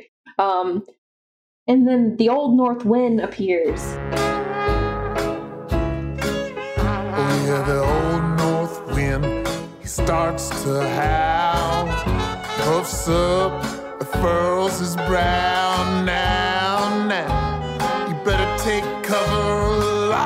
those doors and close the shutters. I say the old north wind. His voice is so good. That's just like an animator from the team. Like he just his voice is so good. He ever watches this for whatever reason, your voice is amazing. but uh, but um yeah, It so has. so he's singing that the wind is coming in and then the the cloud lady comes down. Uh, oh, she's just she's just the queen of the clouds. Okay. Okay. She appears and is like, You can have one wish, which is funny and important because two different times, like he thought Beatrice would grant him a wish, and he thought the bell would Uh-huh. grant him a wish, and he's always Mhm. asking to be like a tiger. Um, Mhm. which maybe is a nod to like whenever they were going to be able to turn into animals in Tome Oh, the yeah, Unknown maybe. because he's always asking to be a tiger.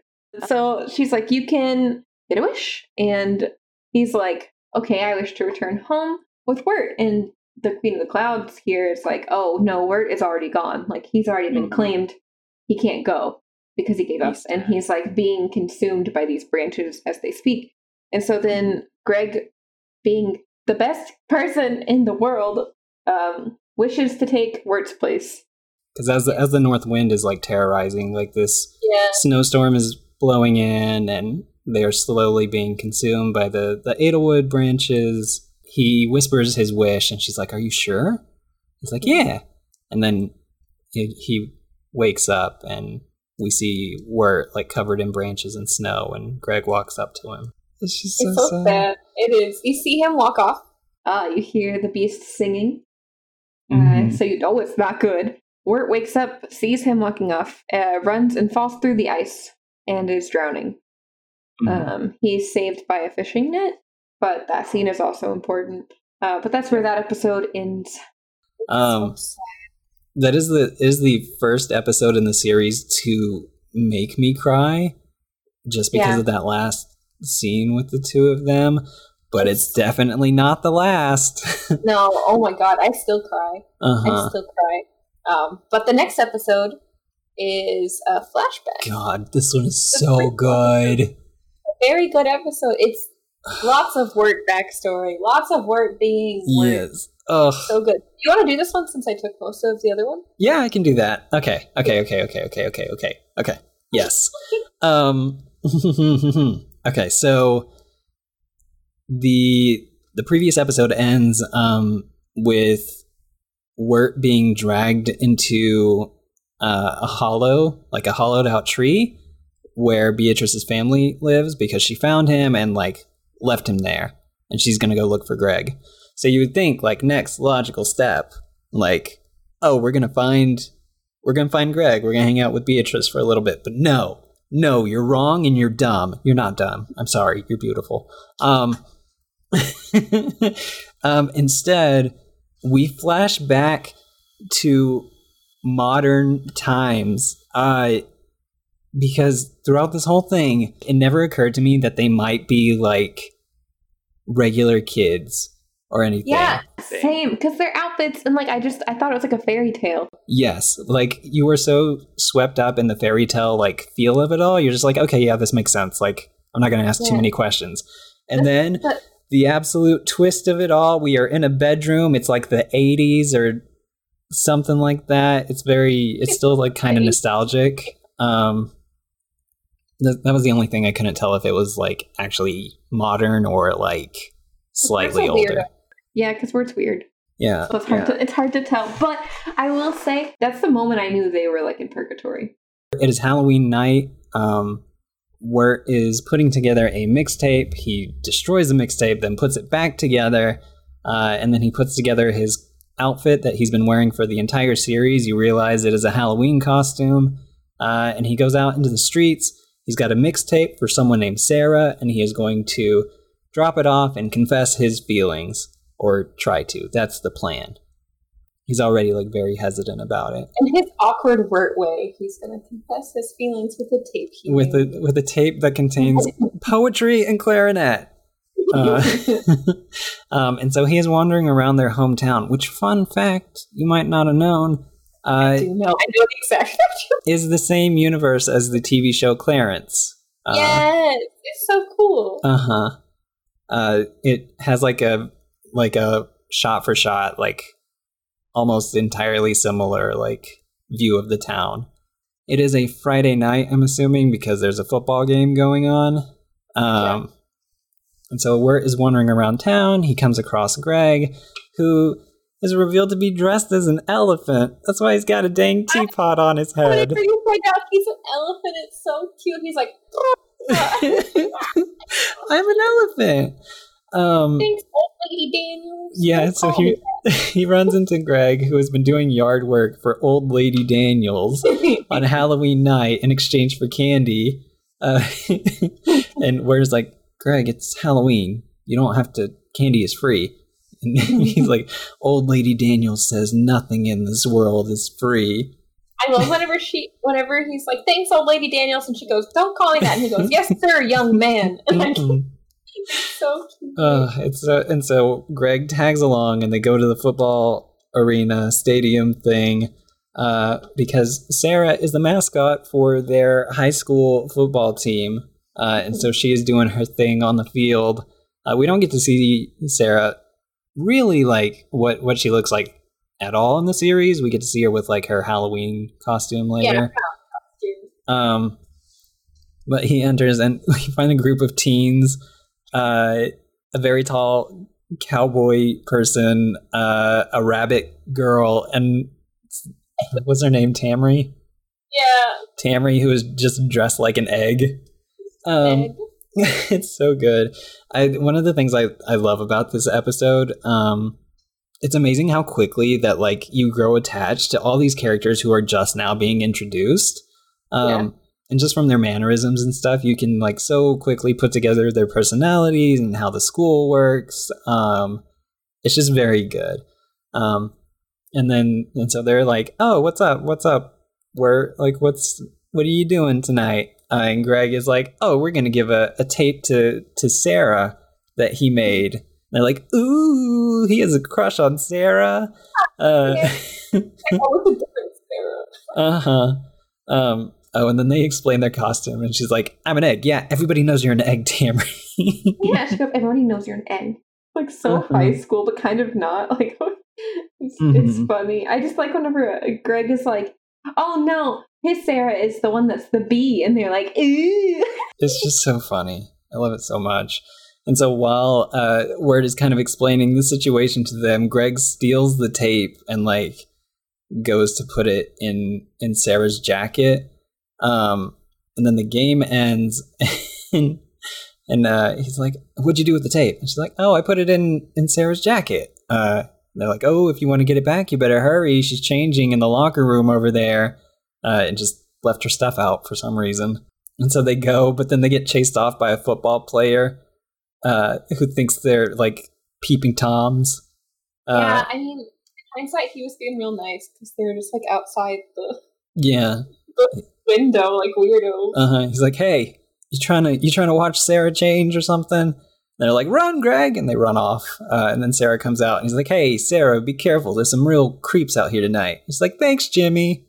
Um, and his vampire girlfriend, who doesn't say a word that entire time, stands there. And so they go to a party, and Wirt is like, ah, it's too late. We can't do anything. I wasn't invited. Uh, and then he sends Greg in, and he's like, yeah, okay, you go in, look for Sarah. Don't tell him I'm here. And then, of course, Greg is like, oh, look, there's there's Wirt over there in the window.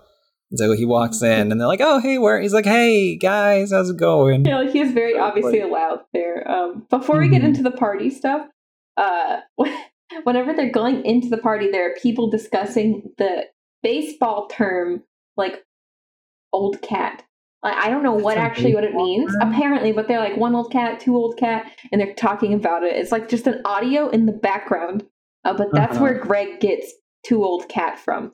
It's two Okay. as in the number two, not two as in you're too old. So I just think it's really Uh-huh. cute. It's really funny. That's like one of the references that he got that he used in Purgatory. There's another one in this that is really big that I'll point out when you get to it. Yeah, apparently it's like a baseball thing, but like it's like a Huh. or like a it's some kind of sports. One, it's like a mode or like a thing. Someone's gonna correct me and be like, "You're an idiot." I don't know sports. Okay, it's some kind of sports thing that already exists. But If you're here for sports, you've come to the wrong place. the very wrong place. I don't know anything about. Like, He's like, no one wants me here, and then they're like, hey, Yeah, like clearly Wirt has invented this whole like perceived like situation for himself. very relatable. That's me, Um, like to a T. I relate to Wirt so much because, Mhm. like, I I do that. So it's like very.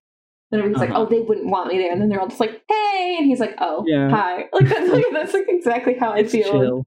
most Uh-huh. situations. I'm like, no one wants me here, so Uh-huh. And part of part of Wirt's conflict is that he either has to get the tape back or decide he's going to act on it because if he doesn't, Jason Funderburker is going to ask out Sarah, and Jason Funderburker has got it going on. oh yeah, everyone loves Jason Funderburker. Everybody loves Funderburker. Um, so he finally he finally catches Sarah in the kitchen of this party, which like Sarah is so cool. We hardly get to interact with her, but like even the part where she's talking before he comes into the room, she's like, I used to be really good at ballet, but my mom wanted me to be a wrestler.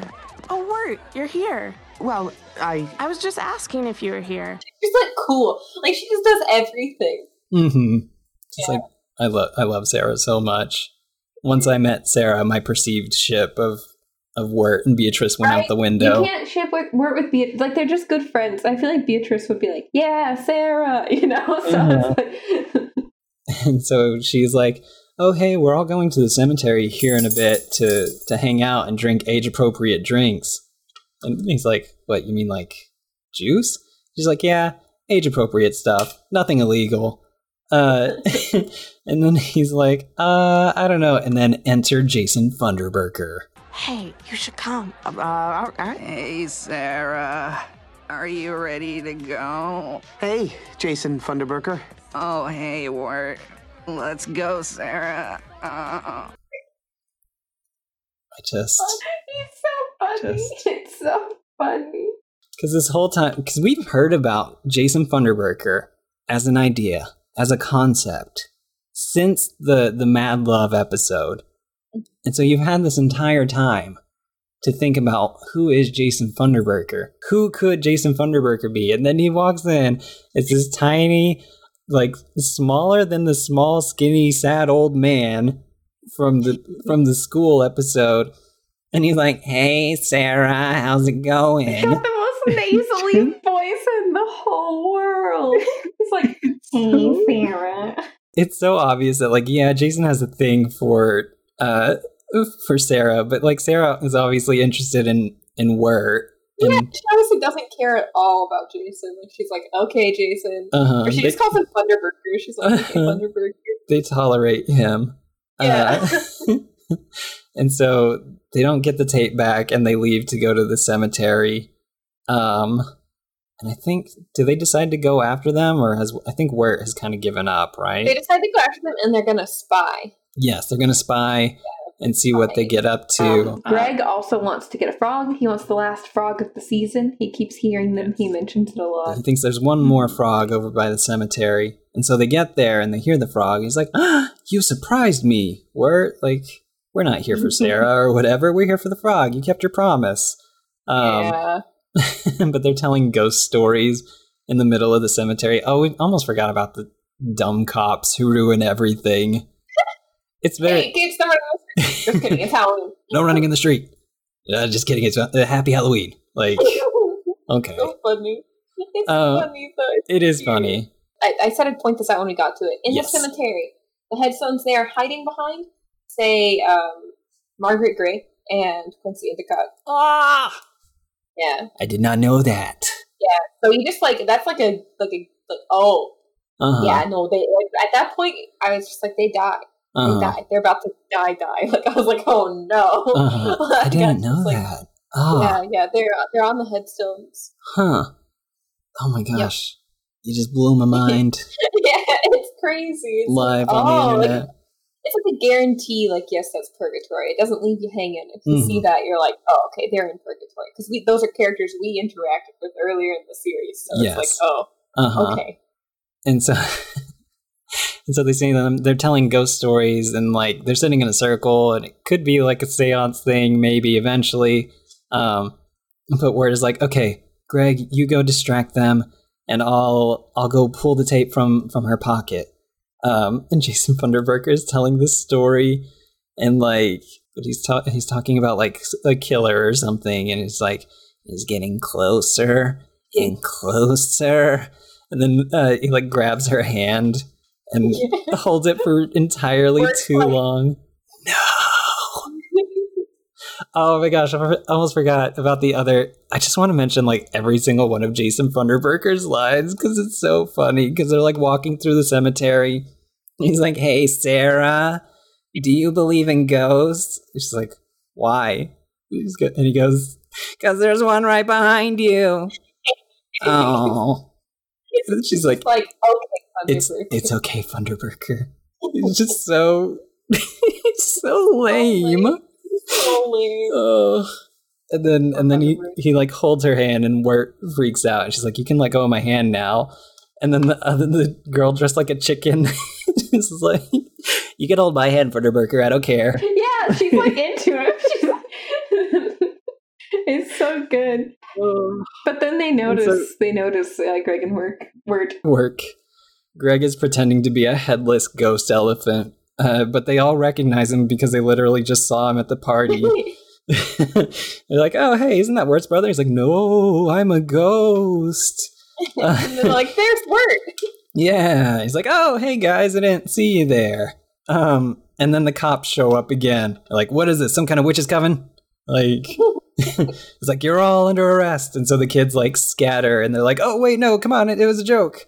And Yeah, then you're not under arrest. for some reason, these cops decide to chase the children in their car in the middle of a cemetery.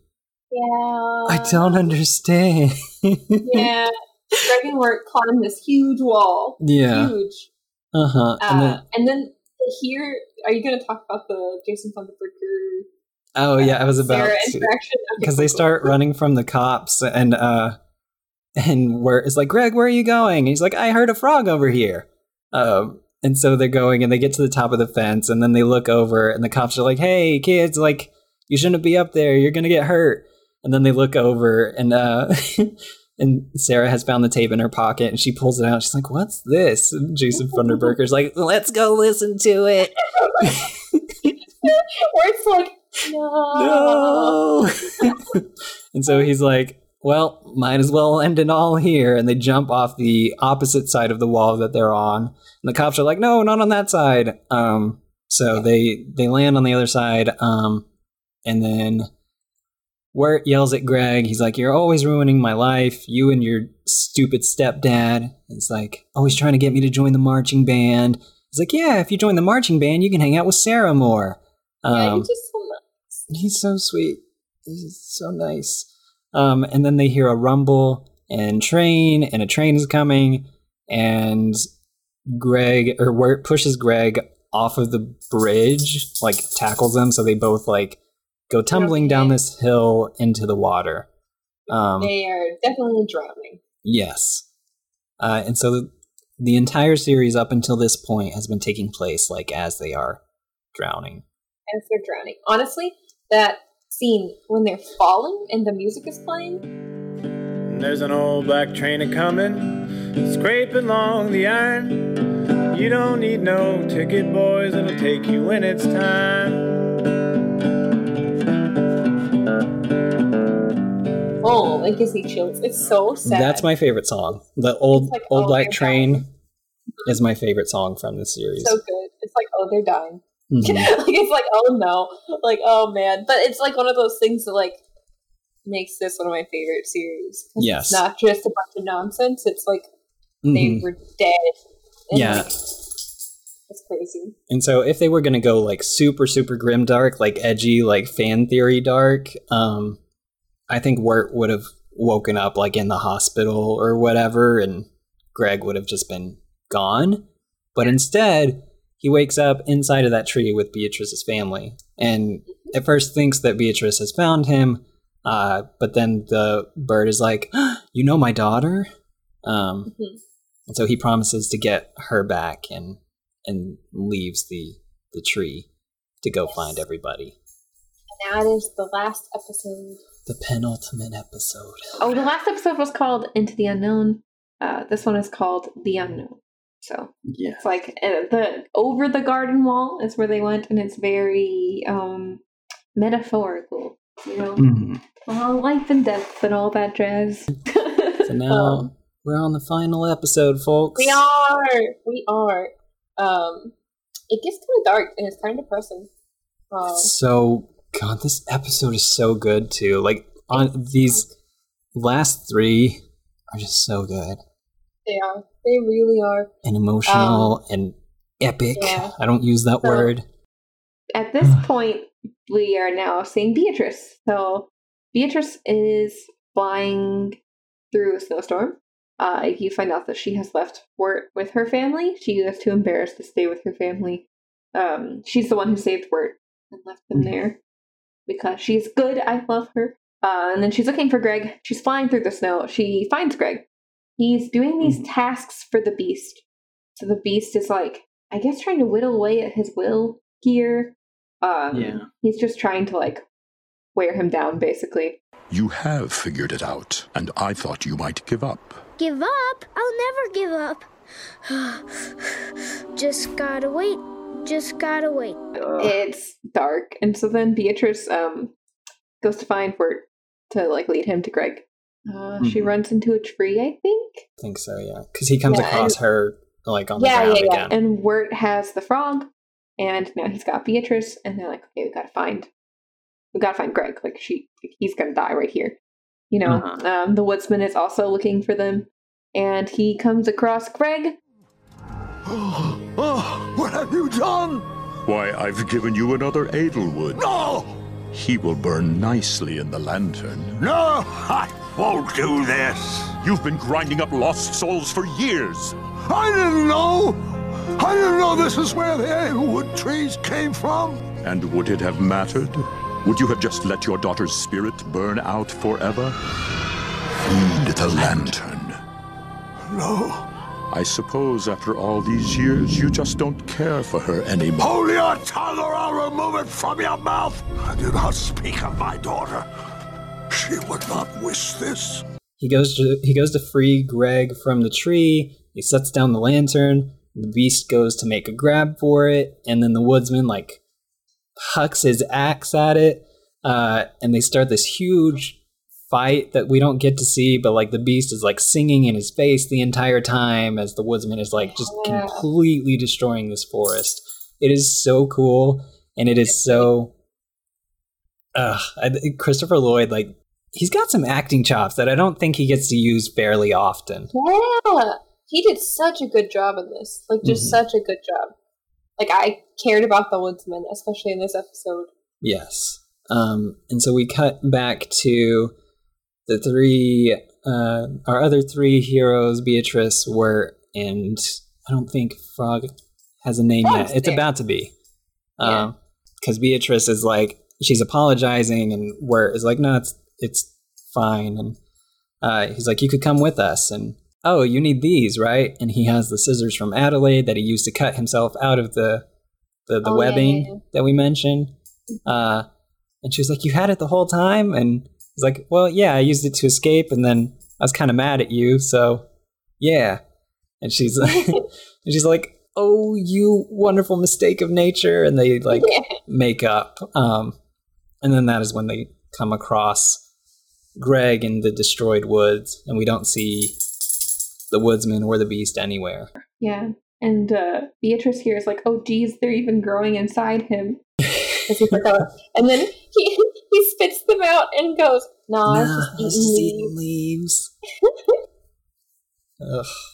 So sad. Yeah, because they're trying to free him, and he's like, "Come on, Greg, we've got to get out of here and get home. You, me, and Jason Funderburker." He's like, "Jason Funderburker, the perfect frog name." it really is a good frog name. It is. And then the beast comes with the woodsman and throws him down, mm-hmm. and is like, Yeah.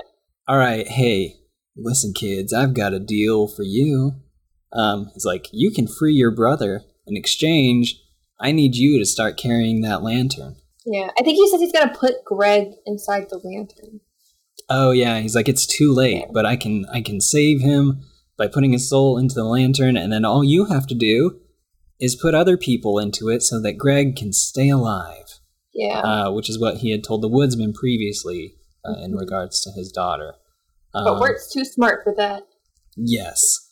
And so Wirt almost agrees to it and then he's like, "Wait, that's dumb." It's like I'm not going to I'm not to spend the rest of my life like chopping down trees to keep this lit. Um he's he's like it's almost like it's not her soul that's in the the lantern, it's yours. Um which is why the beast is so possessive of it. And so the woodsman realizing this, like, I think it's heartbroken in that moment. Yeah, yeah. He got tricked. hmm Where it has a lantern, he's like, if you extinguish that flame, like, he dies. Is that something that you that you're willing to to try? Uh, well, he does this thing where he makes it entirely dark. Oh yeah, Yeah, he makes it like like a void, and he asks Wirt, he's like, Are you ready to experience total darkness? Like, are you prepared like to die, basically? Uh-huh. And Wirt's voice cracks when he says, Are you? Like he Uh-huh. goes like, Are Are you? and then he's like, Are you? Yeah, it's so funny. And then he goes to extinguish it. Wirt is like, yeah, no, that's kind of that's what I thought, pretty much. uh, and so he tosses the lantern to the woodsman, and he's like, "Here, this is your burden. Like, Greg is mine." Essentially mirroring what the woodsman told him at the beginning. Uh, Mhm. He picks up Greg, and they start to like walk off. Uh, and the woodsman's like, "She was never in there, was she?" You see, woodsman, all who perish here will become trees for the lantern. Cut them down with your axe. Go now! Uh, we see the like for a, the briefest of seconds what the beast actually looks like. It's scary. It's like a bunch of faces. Uh-huh. Uh Which is what the trees kind of look like too. Like they have these Mhm. grotesque human faces in them because they're Mhm. people. Yeah. Um, and so he extinguishes the flame and kills the beast. I think we don't get. I don't think we get to see that because we're back with Greg and. It's most definitely the beast's soul. Mhm. So, Uh, and then they wake up. Yeah. Yeah. I mean, they talk to Beatrice and they say goodbye. She's like, I have to go with my family. I have to go help them. They're like, goodbye, Beatrice. And she's like, goodbye, Wirt. And then they wake up in an ambulance. Yeah. So they have survived, um, and they're being brought to the hospital. Sarah is there. She's like, "Wirt? Can you hear me?" Like, there to check on them, and then they get to the hospital, and some. Greg is like already up and fine. Yeah. And Uh he's huh. just like, and he's telling the stories about everything that happened. So they're like for sure in purgatory together. Mhm. And he's like, and I was there, and Wirt was there, and Jason Funderburker, and Jason's there, and he goes, me, Me? and then and then they're like, no, Jason Funderburker, that's Our frog. frog. Our frog. Our frog. No, not your frog. Um, and then the narration cuts in. Is like, and so the story ends, and everybody was happy about it. Um, and you see, like, we get a brief montage of what everybody's up to afterwards, and like they're all happy. The woodsman has his daughter. Beatrice is with her family. Uh, Greg shakes the frog, and you can see the bell light up. Um, uh, Wirt and Sarah are gonna go listen to the tape together. yes, but they're going to build He's up like- to it. Yeah, he's like, we can work up to this one. because she doesn't have a tape player. Oh Um, darn. so they're going to listen to it at his house. Uh, but then his confidence is immediately gone because Wirt Yeah. has not changed. Nope. he's a better brother, maybe, but like I don't know. Yeah. I don't know if he's more confident about himself. Maybe. He's, a little. Um, but yeah, it's pretty much how it ends. I mean, there are graphic novels and comics that take place like between episodes because it is like purgatory. Ostensibly, you can have as many stories as you want. Yeah, I do know they said they don't want to do another series, like animated series. hmm They said nope. But yeah, it's It'd it's cool. it's nice to have this like contained thing within ten episodes. that- Yeah, it's so nice. Um, but yeah, Um, that's that's it. You see all the people. They're like, "Eat your worms." That's I love Uh-huh. that. Uh, Beatrice's mom tells her to eat her worms, and she's like, "Mom, how long are you gonna do that?" Uh-huh. She's like, "What are you gonna do? Turn us all into bluebirds again?" yeah, uh, It's just cute. it is. And then the cute. frog sings his song again. Yes, and it's just a comfy, comfy show. Very dark, but it's fine. It's kind of crazy that literally almost every character, except for like the ones you meet in episode nine, you know, every other character is dead. Like they're they're dead. So Mhm. like you know, like they probably died forever ago.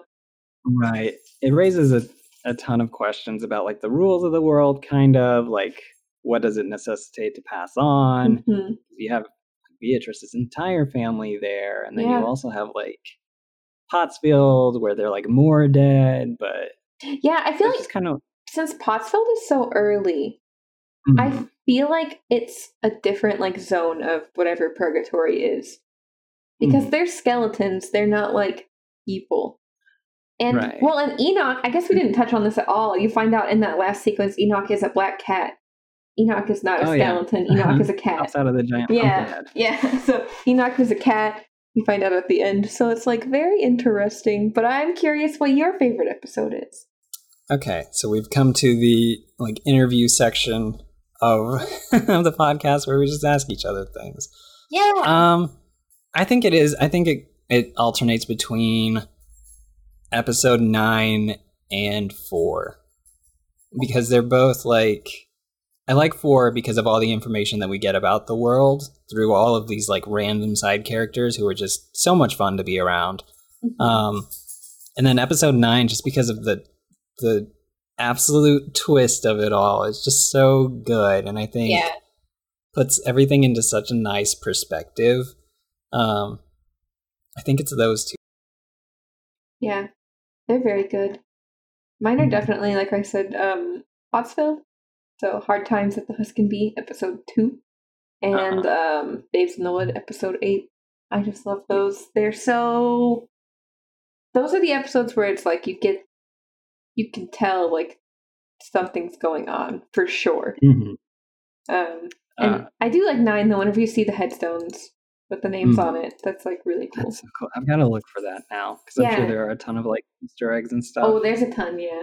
Uh, I was Um, reading in the the back of the art book that Wirt's Mhm. Wirt's outfit is based on an outfit that Patrick McHale uh, wore a couple times in high school to try and have like a rock star persona. Like, very, like the, there's a picture of the actual like cape and stuff in the in the book. Aw, I love that. Um, who is your favorite? okay, I, you can go either or. Who is your favorite like random side character or silly voice? The Highwayman for sure. The Highwayman's pretty good. Ah, I think the I think, I think it has to be like from that episode, just because there are so many. I just really every time, every single time, the butcher is like, "Yeah, lover, sing us your love song." I just think It's so good. I lose my goddamn mind. Like I don't know what it is about that. It is just so funny to like everybody in that episode, but like him yelling at them. him just shouting at this kid, like, tell us all about your love. Like, do it. Who's your uh, Who's your favorite main character? oh gosh. I gotta hmm. I I love Greg because of his optimism. Yeah. Uh we were talking about this a little bit the other day. it's just like Greg's are just the best characters in in meet in entertainment, I guess, because you got Greg from Night in the Woods, and then also this Greg. Yeah. I Yes. just I love so him so much. He's so wholesome and like everything because there are so many ways that they could have gone wrong with Greg, but the fact that he is like the most endearing character in this show, I think, speaks volumes both to like the both to Collin's like acting ability uh and the writing. Yeah, because he could have been annoying very easily. Yeah. Uh, my favorite's Wirt, hands down. Always. Mhm. I love Wirt. On like, I would be friends with Wirt, and Wirt is relatable. Like, there are times where I relate to Wirt so hard. Like, I'm just like, man, that's me. Like, I Uh-huh. overthink that much. So that was Um, that was another thing that we did. I sent you two personality quizzes based on Over the Garden Wall. Uh, do you remember which characters you got? I forget. I think I got Beatrice Wirt. I think I think I like. I legitimately think I did. Uh-huh. Or maybe I got. Did I get Lorna at any point? We both got. So I know for the first one, I think was BuzzFeed. I got I'm just gonna Beatrice, take it right now. and then I sent a second one, and we both got Lorna Oh yeah, because we were like, "That is a that is a weird pull for them to go." yeah. I don't think Lorna even has enough character development. oh my god! and she kind of i mean she doesn't like she's just like she's possessed and then she's not Uh huh. so we don't really get to know her more i think you do in the comics right. but like as far as the series goes it's like uh, okay she's possessed and then she's not She she's she- nice you know she's she nice is the rebound, like rebound Yeah. friend. Like that's pretty much all it is. so it's like yeah okay sure Mm-hmm. I don't want to be the rebound friend. Like what? Excuse me? Personality Uh-huh. quiz? Oh, what are you talking about? And then I mentioned mine is probably my favorite song is uh, "Old Black Train" because that seems just very good. Mm-hmm. Um, do you have a favorite song? I think again the Highwayman. Okay. I like everything about the Highwayman is just like Uh huh. so good, so so good. Um, hmm otherwise, the the song that the frog sings is really nice. Mm-hmm. I think that is the thing that we have come to like time and time again with with these things that we have talked about so far is just like if the character is well written and like relatable and we can see that that character arc like I'm into it. Yeah. like cuz we get that we get that with I mean Greg does not change. He's still Greg but we love him for that He Um, definitely becomes more mature, I feel like, mhm, in the last episode because he makes like a really big decision. mhm. In episode eight, he like sacrifices himself, but I feel like he Greg at the beginning would have done that. yeah Too, so Uh huh. But like Wirt's Wirt's progress from like I'm so annoyed I have to deal with my younger brother to like I am going to com- combat a literal demon in the woods. Uh yeah, and also save this person who betrayed me. Like I think that yeah, that's good. and it's really nice too. Uh, the beast tells him what to do, and he doesn't. Mhm. That's good because he usually does. Just like people are like, do this, and he's like, oh, okay, and he's like, Uh-huh. oh wait, he's like, no, Sing us your love song, sings a song. yeah, like immediately Oh what gosh. people tell him to do. Uh-huh. You got a point. That's good. Um But the beast is like, do this, and he's like, okay, and then he like back because he doesn't immediately say no. Right. He's going to do it. I think he even pointed that out. Mhm. And then he's like, "No, wait, that's dumb." So, that like, doesn't make learns, sense. Yeah. Learns to think for himself. Mm-hmm. Poor woodsman, though. Like honestly, Oh my god. have you have you read any of the the? Yes. Yeah. Okay. Yeah. I got the some of the single issues, and then I've got the what are they called? Trade paperbacks. I've got that with me right here, actually. hmm So like, the woodsman for everybody else, like his daughter is not taken by the beast. Um, the beast like tries to grab her, and she loses her coat, and that's what the woodsman finds, and he just assumes that she's gone, and he doesn't No. go. He doesn't go back to their home to like check on her because He thinks she's dead. Mm-hmm. because they've lost the they've lost his wife like recently i feel like and so he's in mourning and so when his daughter is gone or when he thinks she's gone like he's just completely gone too Yeah. There's some more Fred lore in the comics too. Which is nice. what is the fred lore Uh, I haven't. I don't think I've read that one actually. I'm flipping through it, but there's like a whole comic about Fred. huh i i do have one um where it's a, like a standalone issue where um they come to this village full of like doll people Mm-hmm. um, like wooden doll people, and they hire Wirt as like a babysitter. Um, and then eventually, like they replace him with a puppet version.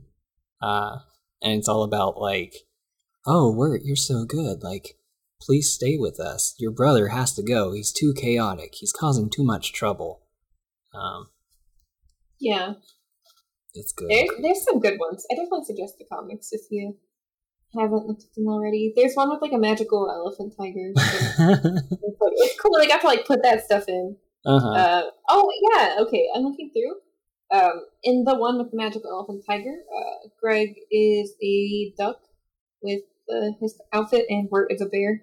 So I'm glad they got to actually do that. they brought it back. We brought it back. Well, But yeah, it's very good. There's lots of cool lore. Um, if you ever get the comics or if you get the vinyl, which apparently is very hard to get now, which is crazy. Um, but if you ever get them, they do have the sheet music in them. I'm sure you can find the sheet music online as well. Oh, that's cool. But, like in the comics right here, like in the trade paperback, in the back, it's got all of the different Mhm. covers that they released, and then it's got uh, the Adelaide parades, Mhm. sheet music, Into the Unknown, The Highwayman. It's got all the sheet music here, which is really cool. So much. But I yeah, do for- have uh, another fun fact, real quick. Uh, I do have the For Sarah tape. Uh-huh. The Mondo and the Blasting Company made physical versions of the tape that were made for Sarah. They did Mhm. two releases of it. They have not done another one yet. I don't know if they will. I didn't know it'd be so hard to get. I just set an alarm for when they were doing it and Uh-huh. got it. for for my Um, sake, for my sake, I hope they do. I know. I hope so too. I, I was literally looking up like, how could I in this, and then like, no, no, I cannot. Uh-huh. I, I don't make that much money in a month. You know, like Yeah. it's expensive. Mhm. Um, but it's cool because I was reading about that tape in the art book and the poetry that is on that tape that Elijah Wood does read as Wirt, which is hilarious, Mhm. was written by members of the blasting company when they were teenagers. Oh, it's that's their, so it's good. their awkward poetry and clarinet, which is Uh-huh. cool. Aw. So yeah, obviously for a series that you know runs under two hours, there's a lot to talk about here. Um, So I hope we did it justice. Um, this will probably be a longer episode, just in general. Uh, but I don't know. I may have to do a bit of of cutting and, and tweaking to make it work. Yeah, and what's crazy with this too, with this series, I feel like we've barely scratched the surface of like the meanings of everything, Right. like different stuff that's metaphors for things. Like Mhm. just like there's a lot to like unravel with this series. There's just a lot. Uh huh.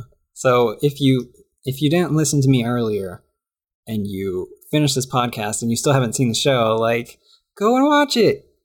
Like go do There's it. still so much for you to see for yourself. it's so good. Not to mention like the beautiful art. Like the art director is Nick Cross. hmm Really, really good work. It's it's amazing. Definitely check it out. Yeah, I think that is that gonna do it for us here today. Yeah, yeah.